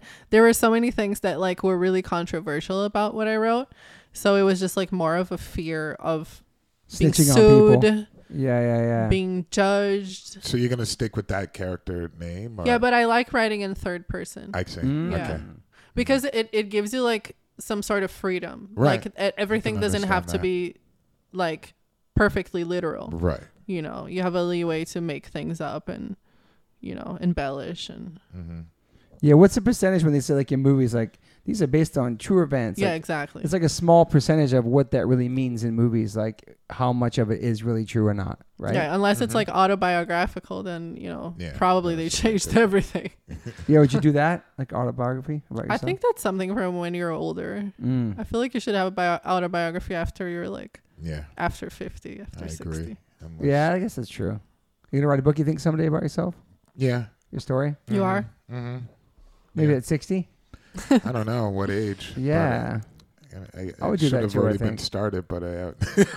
but, a lot but happened what to- you have no attention span no, no. I, the age. I, I think there's still so much more. yeah Of your life to exactly. live. Yeah, yeah, yeah. Um, I- and and also journals. It's it's great to look back when you're talking about that because I'd have to dig those out because I had some crazy journals from back in the you day. still have me? you have them Yeah, yeah. I have them somewhere. for That's sure. amazing that you have them. Wow. Yeah, and it's funny to read back at stuff that you write because Yeah. it's it's like another From how, person. how wa- how young were you? I was definitely 18, 19. I just got out of high school. Nice. Crazy. And I was really into um, Henry Rollins, and he was doing a lot of spoken word. Oh, yeah. and- and What would you his write books- about? About everyone around me, and just like how difficult it was to to be in the band and to try to make that band happen, and Yeah. all the people not understanding that. you That's know, that I'm great. around and- Cool. That's so cool that you still have that. Oh yeah, yeah, definitely. And just write about every just like encounter with just. Were you like, talking strange shit people about people? all the time? Me too. you, got Nah, na- you got stop. names in there? Your names Oh, in yeah, your I mean, it journals? was like a so and majority- so is a bitch. Yeah, it was just like, oh my god, this just going off. Just really, That's the great thing about diaries, right? yes, It'd be crazy to go back and read those, Derek. they're funny. I'm gonna pull them out, but I, I definitely wanted to be a part of the book, the book. Yeah. you know. But third person, I could see that, you know, for sure. Like Well, it, makes, makes you it more easier. comfortable to write. You know, you don't Yeah. have to worry as much. true, very true. Yeah. Wh- wh- when was your last book out? How many years ago was that? Seven. Okay. That was the finally famous one, which was a thriller. Okay. Yeah. There's a book I wanted to bring in, but I'll I'll, I'll show you after the cast. I, I don't know, maybe you know this writer, but I love the way that she writes, and and it's fascinating the stories that she writes about. What is her name? Uh, she did the book "Please Kill Me." Oh yeah, of course, Yeah, Jillian. Jillian. Yeah. you know her. Yeah. Okay, Of she's course. awesome. Please kill me. Classic. Yeah, I knew you would love that, but that's not the book. It's a book Oh, that okay, that another she book wrote. that she wrote with Okay. Lex, Lex McNeil, and so It's so funny because that book used to be like a bible for me. oh yeah, I'm sure like it how I was. learned about punk rock. It's a great book, and she's so awesome. So my when we lived in New York, Yeah. I've told this story a million times. He worked across the street from me, and we were from in Soho at clothing stores, and I worked at a bar, and and I met his wife at the bar, one of the bars that I Correct. was working at, and everyone in the scene kind of hung out in these areas, you Totally. know, these bars, and I, everyone who were doing music or whatever, and my boss at the time, his girlfriend was Jillian, mm-hmm. still is, Right. and and he always would come. He he collected books, so he's always like, "Oh, you got to check out this book." And I was Nice. like, "Thank you." And then it, it and he knew all he knew he knows they know like all those people and all those stories. You know, like James would come in or. Iggy would come in, Yeah. and they'd be like, "Oh Crazy. yeah, like Iggy," and then Dee Dee would be hanging Yeah, out at yeah, the yeah. end of the bar, or like uh, Rockets Rick Glare, this guy that was in I- I- Madonna, I- you know, yeah, yeah, yeah, Rockets. yeah, he yeah. was always hanging out, and there would be like Abel Ferreira, and then David like, Johansen. yeah, like Yeah. it would just be like random, like cra- I'm like, yo, is Yeah. that? And they're like, yeah. and then, uh, but anyway, my boss, he was so cool. He'd always gift me like these amazing books that he would just have like such a knowledge about great authors and great stories. And um, but I love them. They're they're still my friends. That's amazing. and uh, she's still an incredible writer. And there was a book that she wrote, and I was like, "This book is fucking insane." nice. I'm gonna check it out okay. for sure. Yeah, I Are you still reading a lot too? S- Yeah, I mean, not as much as I used to, but yeah, I actually just finished uh, reading Brandon's book. Oh, really? Yeah, oh, Streets nice. of Baltimore. It's so amazing. Have Okay. you read it? No, I have not. I loved it so much. I told him I feel like it's one of like the beatnik junkie classics. Wow, Like it's okay. really really good. He's awesome with words and just everything. about- Yeah, I love it so much. How'd you guys meet? Um I think it was through a sobriety post actually. Okay. Yeah. And then we connected through that. Yeah, are you in the program too or no? No, I'm not. Isn't that weird? It's pretty cool though. I mean, some people choose not to be.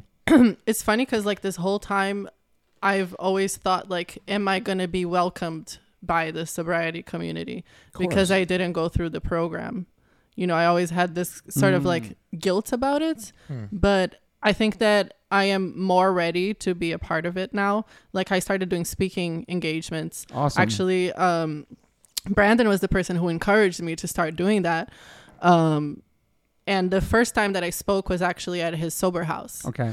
and then since I did that, then I've done several other speaking engagements.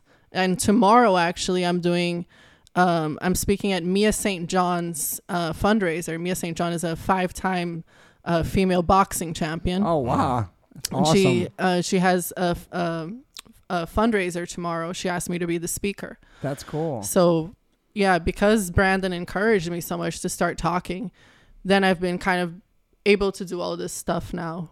Yeah, you like talking, you great. like being a public speaker? I do actually. Yeah. I think okay, I get dopamine from That's this. what I was gonna There you say. go. Yeah, yes. that's what I was so gonna say. I'm getting it right now. That's sick. yeah. Okay.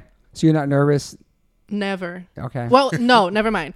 I'm nervous before, yeah. but I'm right. never s- nervous while once I'm you're down there, talking. it just, it just Right. flows. You're just Yeah. talking about your life and stuff and everything. yeah. No, I don't care about talking about my life. No, oh, like to the people. That's what you're doing. Yeah, yeah, Telling yeah. your story. Yeah, yeah, yeah. exactly. Is so- sobriety still like a struggle for you every day, or just Honestly, not as much. Um, well, I'm close to three years now. it's awesome? And uh, I would say that I very rarely think about drinking now. You know, it's more when when I'm facing like something really, really, really emotional. Yeah. But at the same time, I'm also a lot more able to control my emotions or not become as emotional about things. Mhm. So like once in a while, I'll think about drinking. But I think that uh, my drinking thoughts sometimes come from the fact that like I'm at a Japanese place and I think, man, I'm never gonna taste the sake again Yeah. and I love sake. or like I see someone drinking a margarita and I go, damn, I love margaritas. yeah. Or like Casamigo Blanco, my favorite tequila. you know, and it's more about like I miss the drink Mm. Mm. now than like drinking to avoid problems. Yeah, so yeah, it's more yeah. about missing the taste of the alcohol Mm-hmm. nowadays. Yeah. It's probably just hanging with people too. That's why I like these non-alcoholic beers. I I was like gonna it ask too. you: is there is Yeah. there like a alcohol-free sake? I've never seen mean, I- sake. uh, no, Okay. sake would be weird. Sake Okay. is such a strong taste, and Yeah. I feel. But the non-alcoholic Heineken is really good. Like it tastes like Is it? Heineken. Yeah. It's pretty I want good. to- He's like, yeah. Eh. No, no, whatever. that one. No, no, I just don't like. What's that your brand. favorite?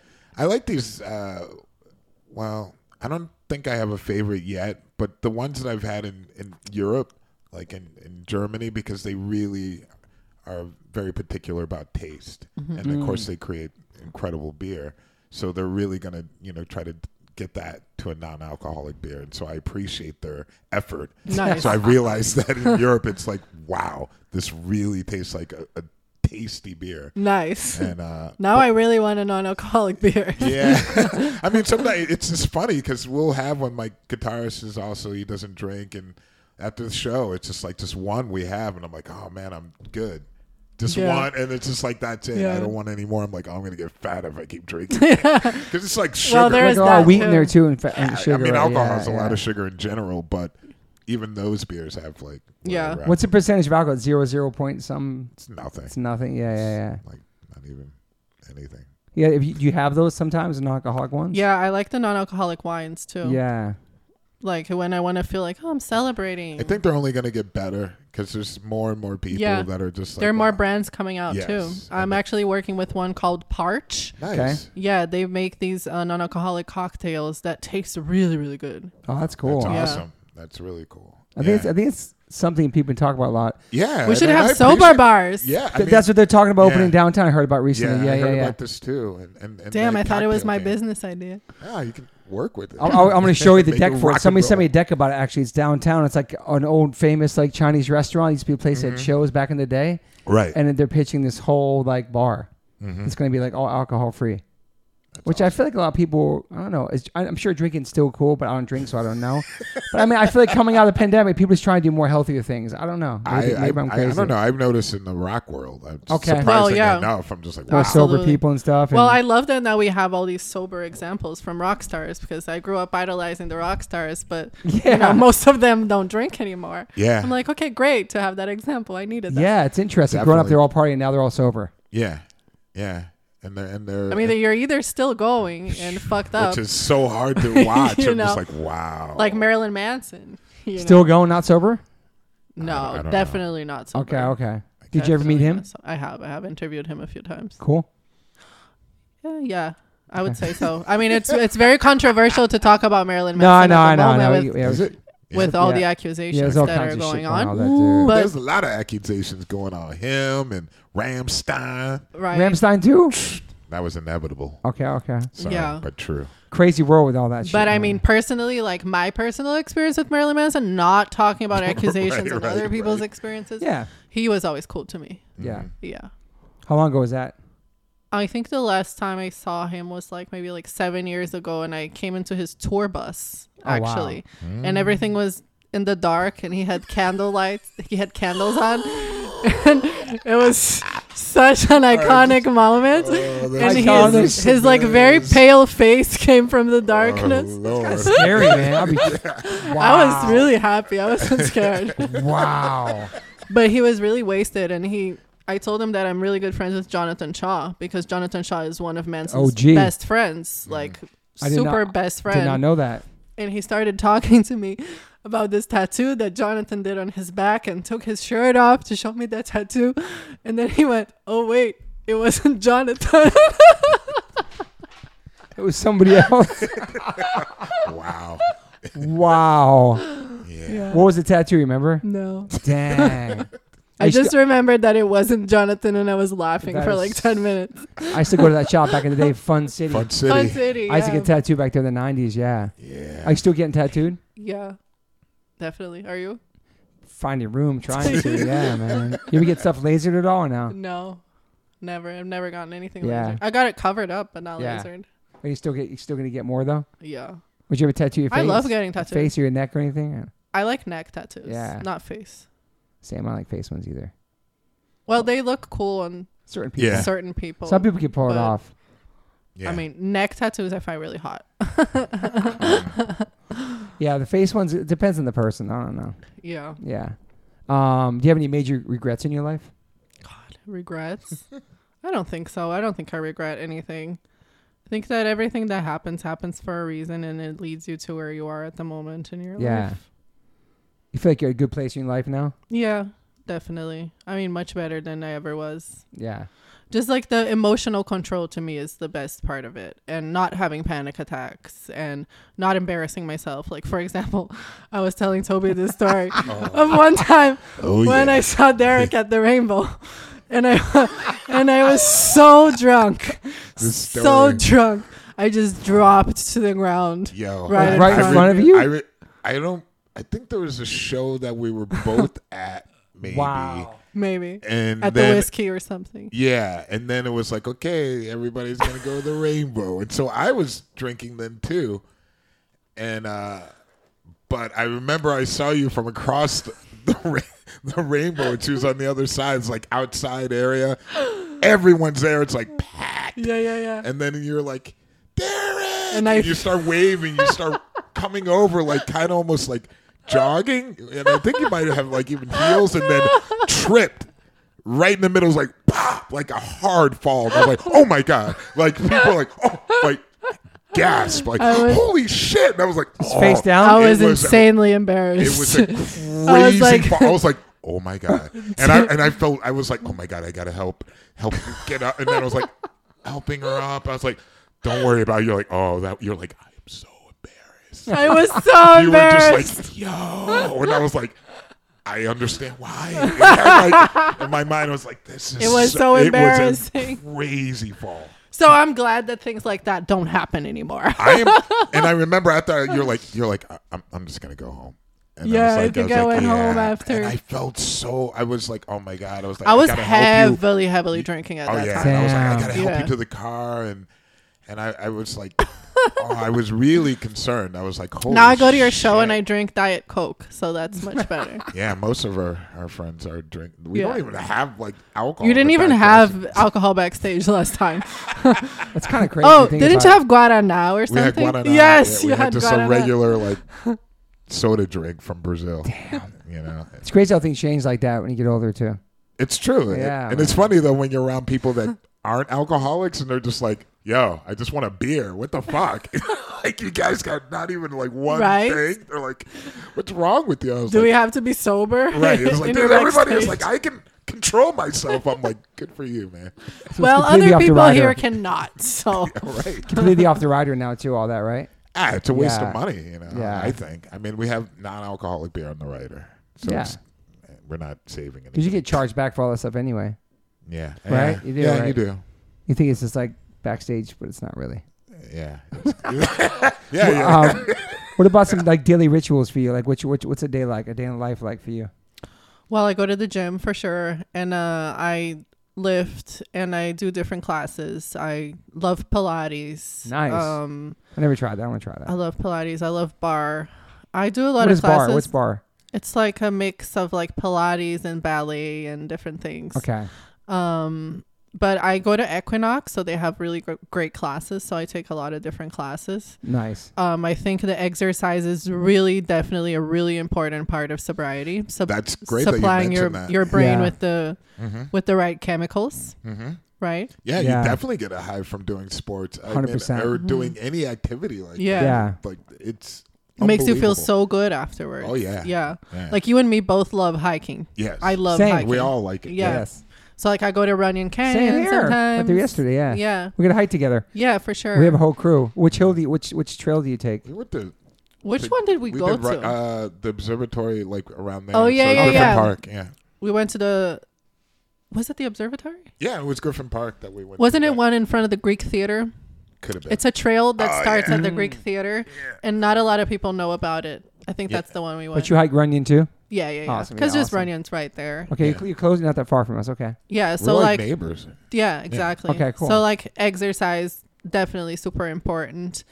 Um and then I meditate at night. Um and I do my tarot cards, like Mm. I'm very spiritual. Nice. Um I always light a candle, make a wish, um do my tarot and ask the spirits for guidance. How long you been doing that for?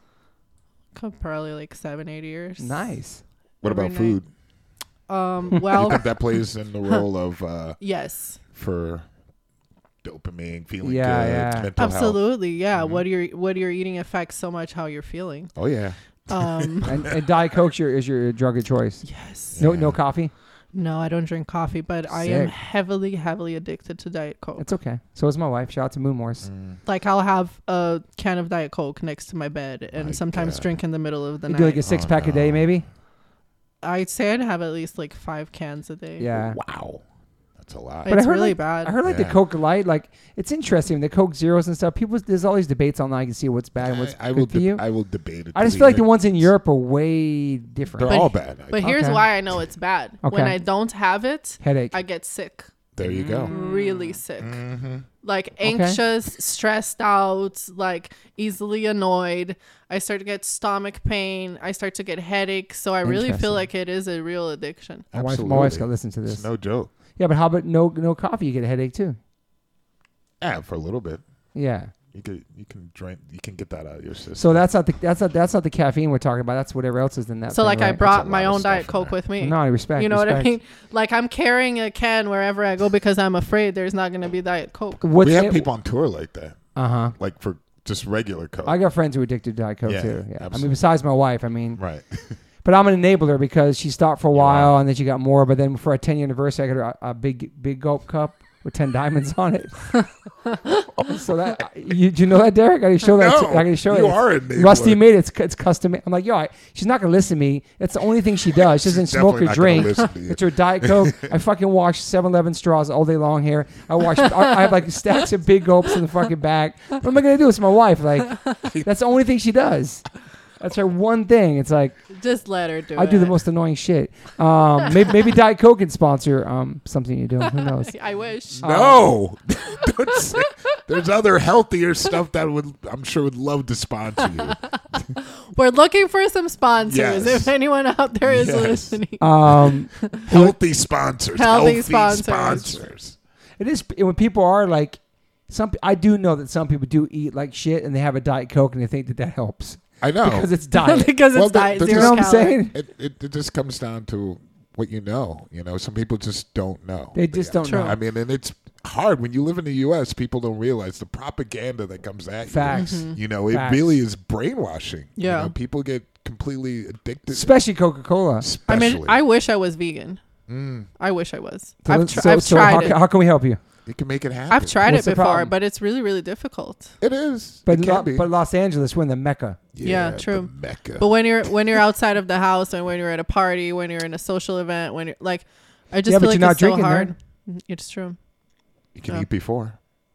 You see, It's, it's all about planning. Yo, let's get in this can of worms with her now. Yeah. Well, because Renee, we'll help you. We'll fucking help you. I really you, would you love end up to be getting into vegan. Mm-hmm. a pattern because you you realize I'm going to be at a party. Everyone's probably going to be eating something that I won't be able to eat. Probably should eat before it. Yeah. Or you just start to think in that way. I'll bring a Before- protein bar in my fucking pocket, bro. I don't give There a you fuck. go. Yeah. Plan B I don't give a always fuck. around the corner. But But yeah, uh, what, what what is it? Do you do you enjoy? Do you love meat, or is there certain meats you just don't eat? I love or- animals. Mm, there you let's go. fucking That's a go. great reason to. Let's to- go. And the animals love you too. Yeah, they Exactly. appreciate you. you know, Yeah, that's what it comes down to. Yeah. I Yeah. mean, you got us right here. We, we can help you. I know. Yeah. And there's every fucking restaurant in this whole city. do you cook at home? No. Same. I'm a I suck terrible at cook. Me too. I'm terrible. I can also be a, a He's great, a great cook. great Derek. What? thing for dopamine, like creating like a great Ooh. meal, and, and it's. Mm. I know that I Interesting. get a high from that. You know, I when I'm gotta able- learn how to cook, Derek. Same. I suck. Cooking classes. Yeah, I suck. At, I suck I've at that seen too. you also going with uh, Yuriki, who is a mutual friend of Yeah, ours, yeah, to yeah. vegan places. He was here the other day. Yuki. Um. Oh yeah, you're 69 the kid. eyes, yeah, yeah. Yuriki. Yurki. Yurki. Yorki. Yurki. I was gonna ask, like you know, sixty nine eyes, of course. Mm-hmm. Yeah. Yurki. I've been to Finland many times. Mm-hmm. Yeah. He's dope. He's a cool character. I like him. But let's get Yeah. back to the vegan. Um, so you love animals, so you feel bad eating them, kind of. Yes, I do. You've always been like that, or Yeah, definitely. have you tried being vegan before? I Vegetarian? have. I was for like two or three months. What happened? Once. What What, happened? was what was the slip up? I had meat. Was it like I wanted Yeah, meat. All the all the listeners are like, every episode this craved comes up. meat. This comes up You're- somehow. yeah, Yeah. I It's a craved craving. meat. Wow. it's another addiction? Like I remember when I stopped, there was I I would my mouth would saliva like I could feel the saliva building up from just smelling. it. You know, I was Really? completely addicted. Yeah. Wow. I had a bunch of those Beyond the Meat stuff for a long time. Did you like it? Mm, Yeah. it's Mm. okay. Yeah. Yeah. Not for everyone. Yeah. Yeah. We're, we're more like um, plant. Plants, based. vegetables, beans, rice, Yeah. quinoa, kale, Definitely not Tofu, relying on you know, the rice. fake meat yeah, we're not stuff. dissing it, but yeah, yeah, yeah. but it's you know not for everyone but there's definitely still other alternatives but it it, it takes time you know to to figure out what your body likes Totally. and, and, and once you get in that It's a well, big I'm- I'm on the transition. way. I've cut Yeah. alcohol. yeah. you know, the Yeah. next thing is to s- you know change my eating habits. the only reason I think we're saying that is because it's like another high, you know. It like is. Once you're able to eat like really When you healthy, become really good healthy. Mm. food, it's Totally, just like yeah. boom, like it really. And, and, and it's, I get excited to eat every day. I get to yes, go it's check out like these a different pot, spots. And your you know what I'm body saying? feels it. Like after, where you're like, oh, you're digesting well. You're taking. You that work out energy, better. Work out a hundred Yeah. times better. You, I Yeah. don't know. It, it. I have this feeling like it's almost like a natural drug just from eating really healthy food. It's Yeah. just like No, I get it. unbeatable. You know. We But can like help- my we can true help you. desire is to eat really badly. Like my true desire is to eat like McDonald's Mm. Right. and pizza Yeah. and ice cream I and love cake. this idea. Like that's what I want. Uh, yeah. Yeah, yes, yeah. Yes. You know, and I have to force myself to Right. eat uh, to eat well. But you're doing Yeah. that now. You're dieting. You're working out. Yes, but it doesn't come naturally. No, Yeah. it does At all. not. No. no. You know, Yeah. and uh, and uh, the longer I do it, the more I crave it. Right. You've been Americanized, girl. That- Absolutely, It's Wow. definitely something that happens here. absolutely. I You mean, got meat, the- meat's a big part of the culture though in in South America. in Brazil, especially. Yeah. Yes. Yeah, Like I don't eat McDonald's anymore, but like once in a while, I'm like, I just need a fucking burger from McDonald's. Those bastards. You can go to McCharlie's. It's, it's Oh yeah, I've heard about that. Yo. that looks Yo. really cool. we should we should we should take her there. we should Yeah, go yeah, there. let's go there. They're opening shit. a new You can one- Start there and let us know what you. I've think. never been Okay. there. I, I, I, I, went there and it reminded me of reminiscent when I had the cheeseburger there. I was like, this reminds me. of my I'll, I'll try childhood. with you because I don't Okay. fuck with that fake shit. But I'll do that for you. We should go there. and- Okay, yeah, let's be do really it. And cool. then the chicken sandwich they have. there. Nice. My nice. son loves that one. Wow, that one is. Yeah, I really heard it's really convincing. good. and it's cheaper than Yeah, the- all yeah, those yeah. other places. And they're opening up one in Venice too right They now. just have like a Happy Meal. It's a cute box with like a frown on it. Like, Perfect. it yeah. went viral on TikTok, and I'm very surprised McDonald's hasn't shut it down yet. It's Fuck fucking.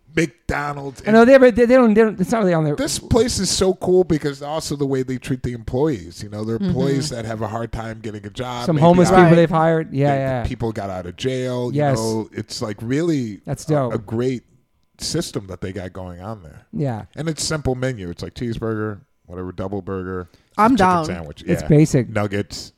Basic. I feel like now that I've said this out loud, I'm gonna Put that shit on. feel the- some pressure to No, start. no. Like when you pressure. tweeted about going. No, my, give myself Oh, the right, pressure. Or like when yeah. you tweeted about going's over. yeah, yeah, yeah. put it out exactly. there, you put it I in the put it out atmosphere. there. Well, try Shit. try like one day. What was I thinking? One Telling day, you guys. One day vegan. I know the listeners are like, yo, Yeah. she just asked the crazy. I bet you could do like one day. Meatless Monday. You Like mean the every, sto- everybody starts talking about this in this podcast? Like Nah, she, we no, bring it no, there no, we always sometimes. mention like it always comes up somehow. but she brought up the very last second. We're like, yeah, let's go, Yeah. we got you. Yeah, What about um? Are you an optimist or pessimist? Uh, both. Can Okay. I be both? Sure. I think I'm both. Yeah. I think pessimist because like I always think like, oh, what's the worst that could happen? Mm-hmm. Uh, but optimist because I always think that it is going to happen. But I Yeah. prepare myself for if it doesn't. Okay. Yeah. Yeah. Does that make sense? Yeah, but you always believed you always uh, believed in yourself though. True. I believe in I believe in crazy dreams. I believe that crazy things can come true because in my life they have. And they Yeah. do. But we, ma- we we said this the other day too, like just like kind of putting it out in the atmosphere. wh- wh- I'm gonna go. I'm gonna go to Hollywood. I'm gonna do this. That, Yeah. that that's that's positive mental I attitude. don't think it's so crazy. No, Nah. those aren't crazy things. That's These not are that the- crazy. Yeah. No, I Maybe mean, wrestling school is the craziest. Just, no, no, they, it's it may sound crazy, but I don't think it's. And yeah, you it's did not it. really that Yeah. crazy. like what the mind can conceive and achieve and, and believe it can achieve. Yeah. I That's- always that's think like if somebody else did it, then then it's possible for me to do it. Totally. And then I start to think, what was this? What were the steps that this person took? Like, what does it take to get to that place? Yeah. Oh, I have to move there. I have Mm-hmm. to enroll in this school. I have to get better cardio. I have to start to lift. I Yeah. have to study the sport. So it's like steps, right? Like, how do I connect all of this? absolutely. If somebody else did it, then it must be possible for me to do it Yeah. as well. No like doubt. you really believe in yourself, like, every, everything you've been through. Yeah. And I'll give you an example, even. I know we're probably close to done. No, we're chilling. Um, but like I had also wa- watched this documentary about the girls from Glow. You know Glow. yep. Okay, so that documentary was super inspirational to me because they weren't wrestlers, they weren't athletes, they were like uh, models and actresses, and they got called into this uh, casting thing. and then there found out that they were being cast for a wrestling show. So they had to move to Vegas Glow, to, Oh, yeah. to learn how to wrestle Holy shit. and start performing at this casino. So in my head, when I decided I'm going to Vegas and I'm going to live at a casino, I was literally copying the girls Damn. from Globe because I thought if these girls who are actresses and models can go to a school and learn, then I also can. Mm-hmm. That's awesome, man. Absolutely. That's some yeah. That's crazy. And you're watching that. Where were you watching that back in back home? No, like like When you got it? here. okay, yeah. So many things you see that like they're on like well just like you were visioning about being a rock like the rock star world and going to like Rainbow and all that and like I don't know, just you did it. You know what I Yeah. mean? You went there. You're part of it. I'm sitting here with you guys, That's fucking- and you're interviewing me. It's fucking. I Yeah. know it's crazy. So Yeah. that's the Oh, perfect example. Damn, that's true. Yeah, It's very true. totally. Yeah. I mean, I grew up with Sepultura for sure. Yeah. Sure, man. They're fucking hometown heroes. Exactly. What about what about social media? You on social media a lot? Yeah. You check your DMs a lot. you get crazy. You probably you probably, you probably get crazy DMs. You get crazy DMs. Okay, so you know, going back to dopamine, um, Instagram is the craziest dopamine roulette there is. okay. Okay. so I call it a dopamine roulette because it's kind of the same thing as being in Vegas in a casino and you fucking bet your money on whatever and you don't know what the outcome is gonna be, but you get that adrenaline, you get the dopamine From a from, like post. maybe I'm gonna win. Right. You know, like that's what gambling is, right? True. Like people have gambling Yeah. addictions. And Instagram is very similar because it's like you think about what you're going to post or you you know, you want to post some hot photo or you write something that you think is really meaningful and you want people to react to it, then you press it, you put it out there and you refresh and you refresh and Yeah. you refresh and you keep hoping that you're going to get that dopamine, Right, right? Like yeah. whether it's through likes or people supporting you or you know, new people are going to add you or are you going to get a job opportunity out of this? Yeah. So you never know what's going to happen, right? So Yes. I feel like that's a huge part where people why people are addicted to Instagram is Mm. because of the dopamine. The rush. So I agree- I definitely agree I, with go you. through that. Do you feel like it fucks with your head too? Definitely. Mm-hmm. Definitely. Mm. Right now I've been thinking a lot about it because it has definitely fucked with my head. But but that's how uh, Billy found you. Exactly. Exactly. Just And a that's a perfect positive- example. I person posted positive. something I didn't know what was going to happen when what was the outcome. Billy Yeah. Corgan from the Smashing Pumpkins hit me up. And here you are you now. know and, and so many other situations like that where you know somebody randomly finds you or adds Yeah. Mm-hmm. you contacts you So do you feel you feel insecure about certain posts you want to do? You really have to like feel like you have to be made up or be a certain way and look, definitely look a certain way. oh my gosh yes like i compare myself to to other people a lot Yeah. and i think that's another huge part of being on instagram is that you're constantly scrolling and comparing yourself to people that are edited They you aren't know real.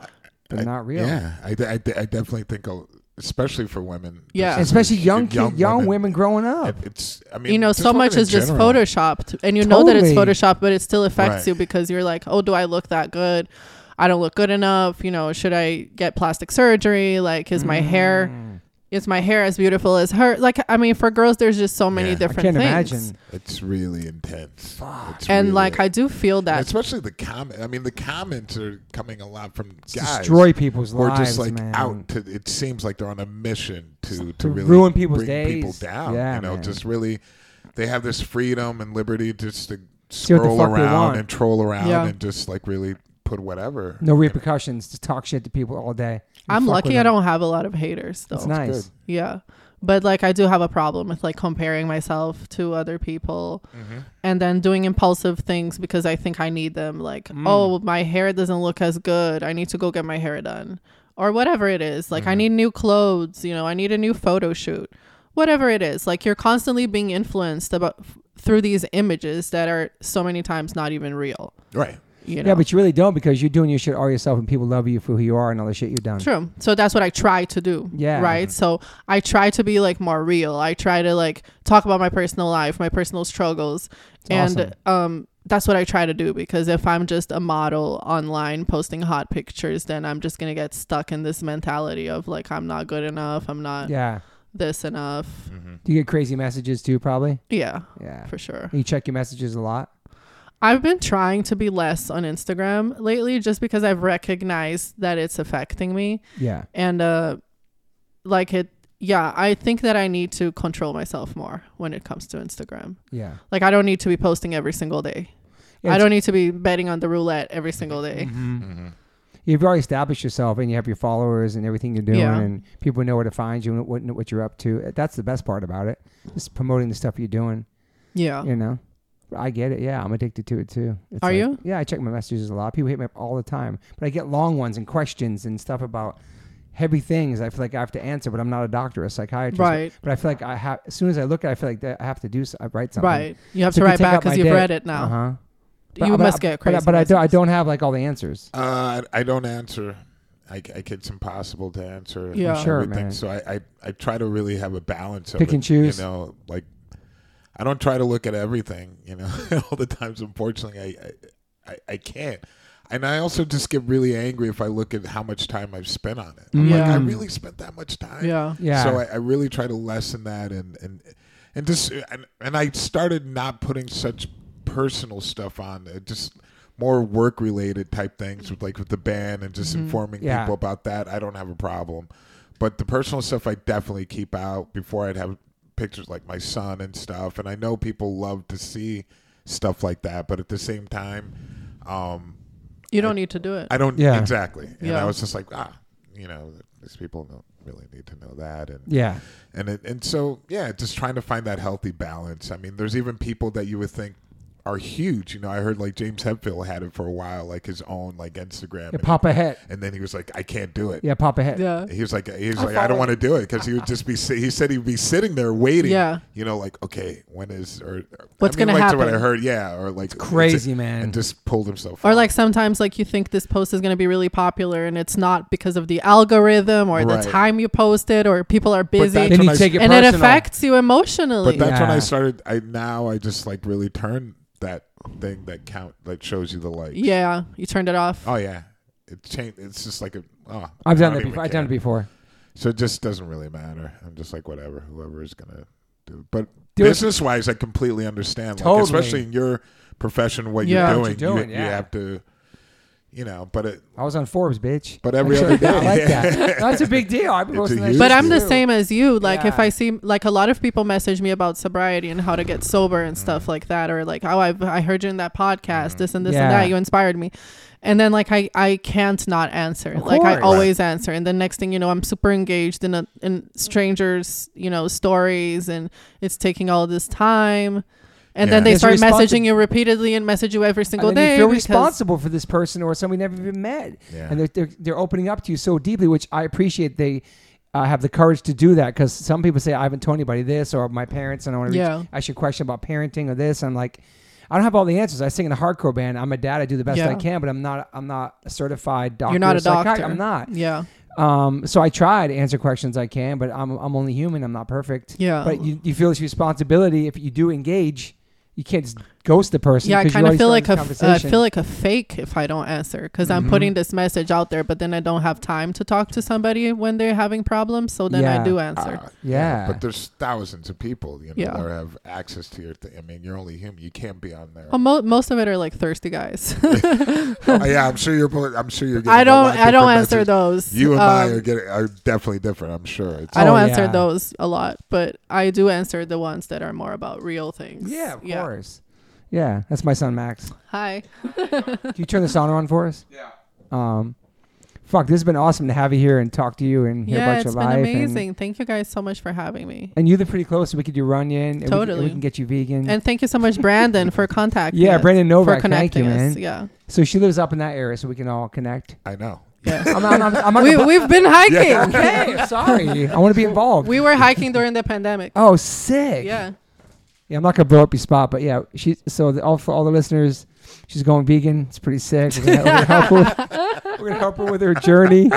Um, Well, next time I come, if you ever invite me Yeah, back, hell I'll yeah, we'll be do like, part two. yo, I've been vegan for two years. but the fact you brought it up to us, I it's know. awesome, man. And It's well, all- because it's you guys. no, I know, but it's on your mind. But you're conscious about it. It's on your Yeah. mind. You know what I mean?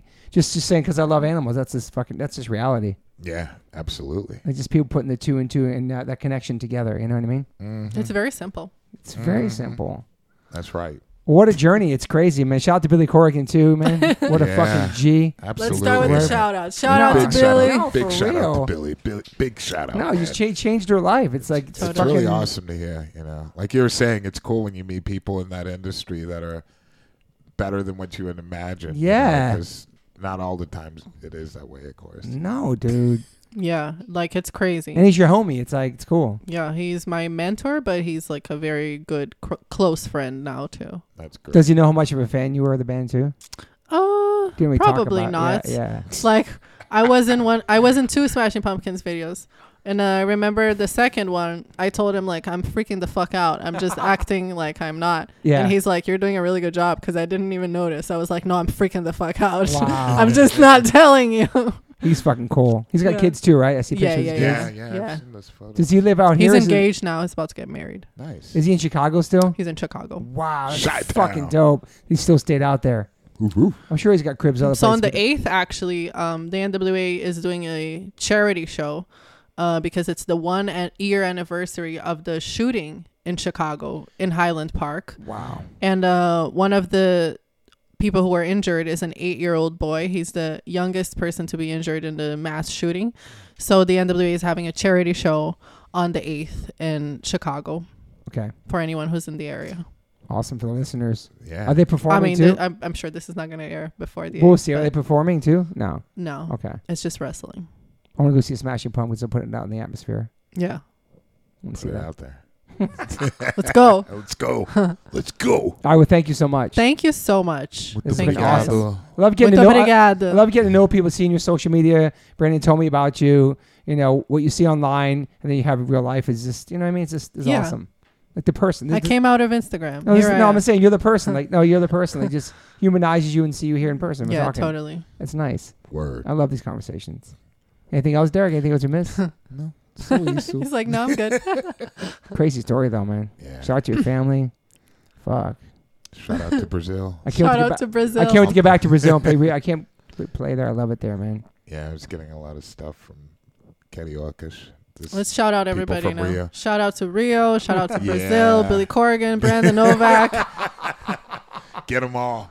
N- NWA NWA. NWA. and the group NWA. Okay, we out. Peace. Okay. Bye. I've always loved sweets. That's why I have um, a thousand gold teeth and had cavities my whole life. But I always loved cookies. And being a vegan and being gluten free, it's extremely difficult to get a cookie that actually tastes good. Most of those cookies are super, super dry. Until I found Maxine's Heavenly, uh, you probably see me post about them. They're incredible. They're gluten free. They're vegan. They're made with no refined sugars. You can get them in Whole Foods, Sprouts, Walmart, Amazon, Maxine'sHeavenly.com. And if you're in LA, you can get my favorite restaurant, Green Tables, carrying them. Um, you can also, if you're in LA, get Uber Eats, DoorDash, and Chow Now. Super, super great company. Amazing people working there. The cookies are insane. I can eat a whole bunch of them, not like you're supposed to, but I don't feel groggy and like bloated and they have that sugar crash. And every month you should sign up for the mailing list because every month you get exclusive flavor drops and the cookies get delivered right to your house. So shout out to Maxine's Heavenly, my new sponsor. I have a cookie sponsor. I can't believe it. How old am I? I'm 53 and I'm promoting cookies because I love cookies still. I'm a big kid. Vegan, gluten free, no refined sugars. If you listen to the Travis Barker episode, me and him talked about our love for Maxine's Heavenlies as well. Great cookie. If you're a vegan and you're gluten free, there's no other cookie to have. Maxine's Heavenly. Go to maxineheavenly.com, go to shop, use my code OLLC, and get 25% off your first order. That's 25% off your first order. Go to maxineheavenly.com, use my code OLOC. Enjoy. These cookies are straight crack. I always ask my guests if they have any regrets. I personally don't have any regrets. Even when it comes to my tattoos, I have the silliest tattoos. Even my ET on my leg, it's still a childhood memory for me, and I love it. I've had tattoos on top of tattoos strictly because I wanted more tattoos. I started getting tattoos when I was 18. I'm 52 now and I can't stop. I've had laser treatment before on something on my arm. It's four tattoos on top of each other. And that experience at that place was pretty fast. It was pretty cold. It was in and out, swiped the credit card. Don't really tell me much, didn't give me much details of anything that was going to happen. So I never went back. So, as of most recently, I'm so lucky enough to have had two sessions at Removery Tattoo Removal. My tattoo on my arm that looks like a big black blob is now super light. I've had two sessions. I have a long road ahead of me. None of this stuff happens overnight. You cannot take a tattoo up in one sitting. You have to be patient. And it's painful. They ice you up. It's super fast. To me, it felt like a bunch of rubber bands. But what's more painful than that is looking at something on your body that you think you're stuck with for the rest of your life. that sucks. But now for me, I'm really happy I started this journey. I'm slowly going to get this tattoo removed. I never thought in a million years I have any kind of real estate on my arm. I don't even know what I want, but it's exciting. I'm so honored to announce that One Life One Chance podcast is now with Removery. I have a code. Use TobyH20 and get $100 off your first session. Call 866 934 4570 or go to removery.com. One of the most experienced tattoo removal companies in the world. Over 600,000 removal treatments done, 100 locations, US, Canada, and Australia. State of the art peak away laser technology, cryo technology to reduce any discomfort. This is so exciting for me because all I do in these podcasts is talk about tattoos. From day one, if you've been listening to this podcast, we talk about tattoos, talk about getting removed, talk about getting covered up. So this is such a perfect fit for me. Once again, go to removery.com or call 866-934-4570. Use my oh code TobyH20 and get $100 off. These guys are located everywhere. Try it out.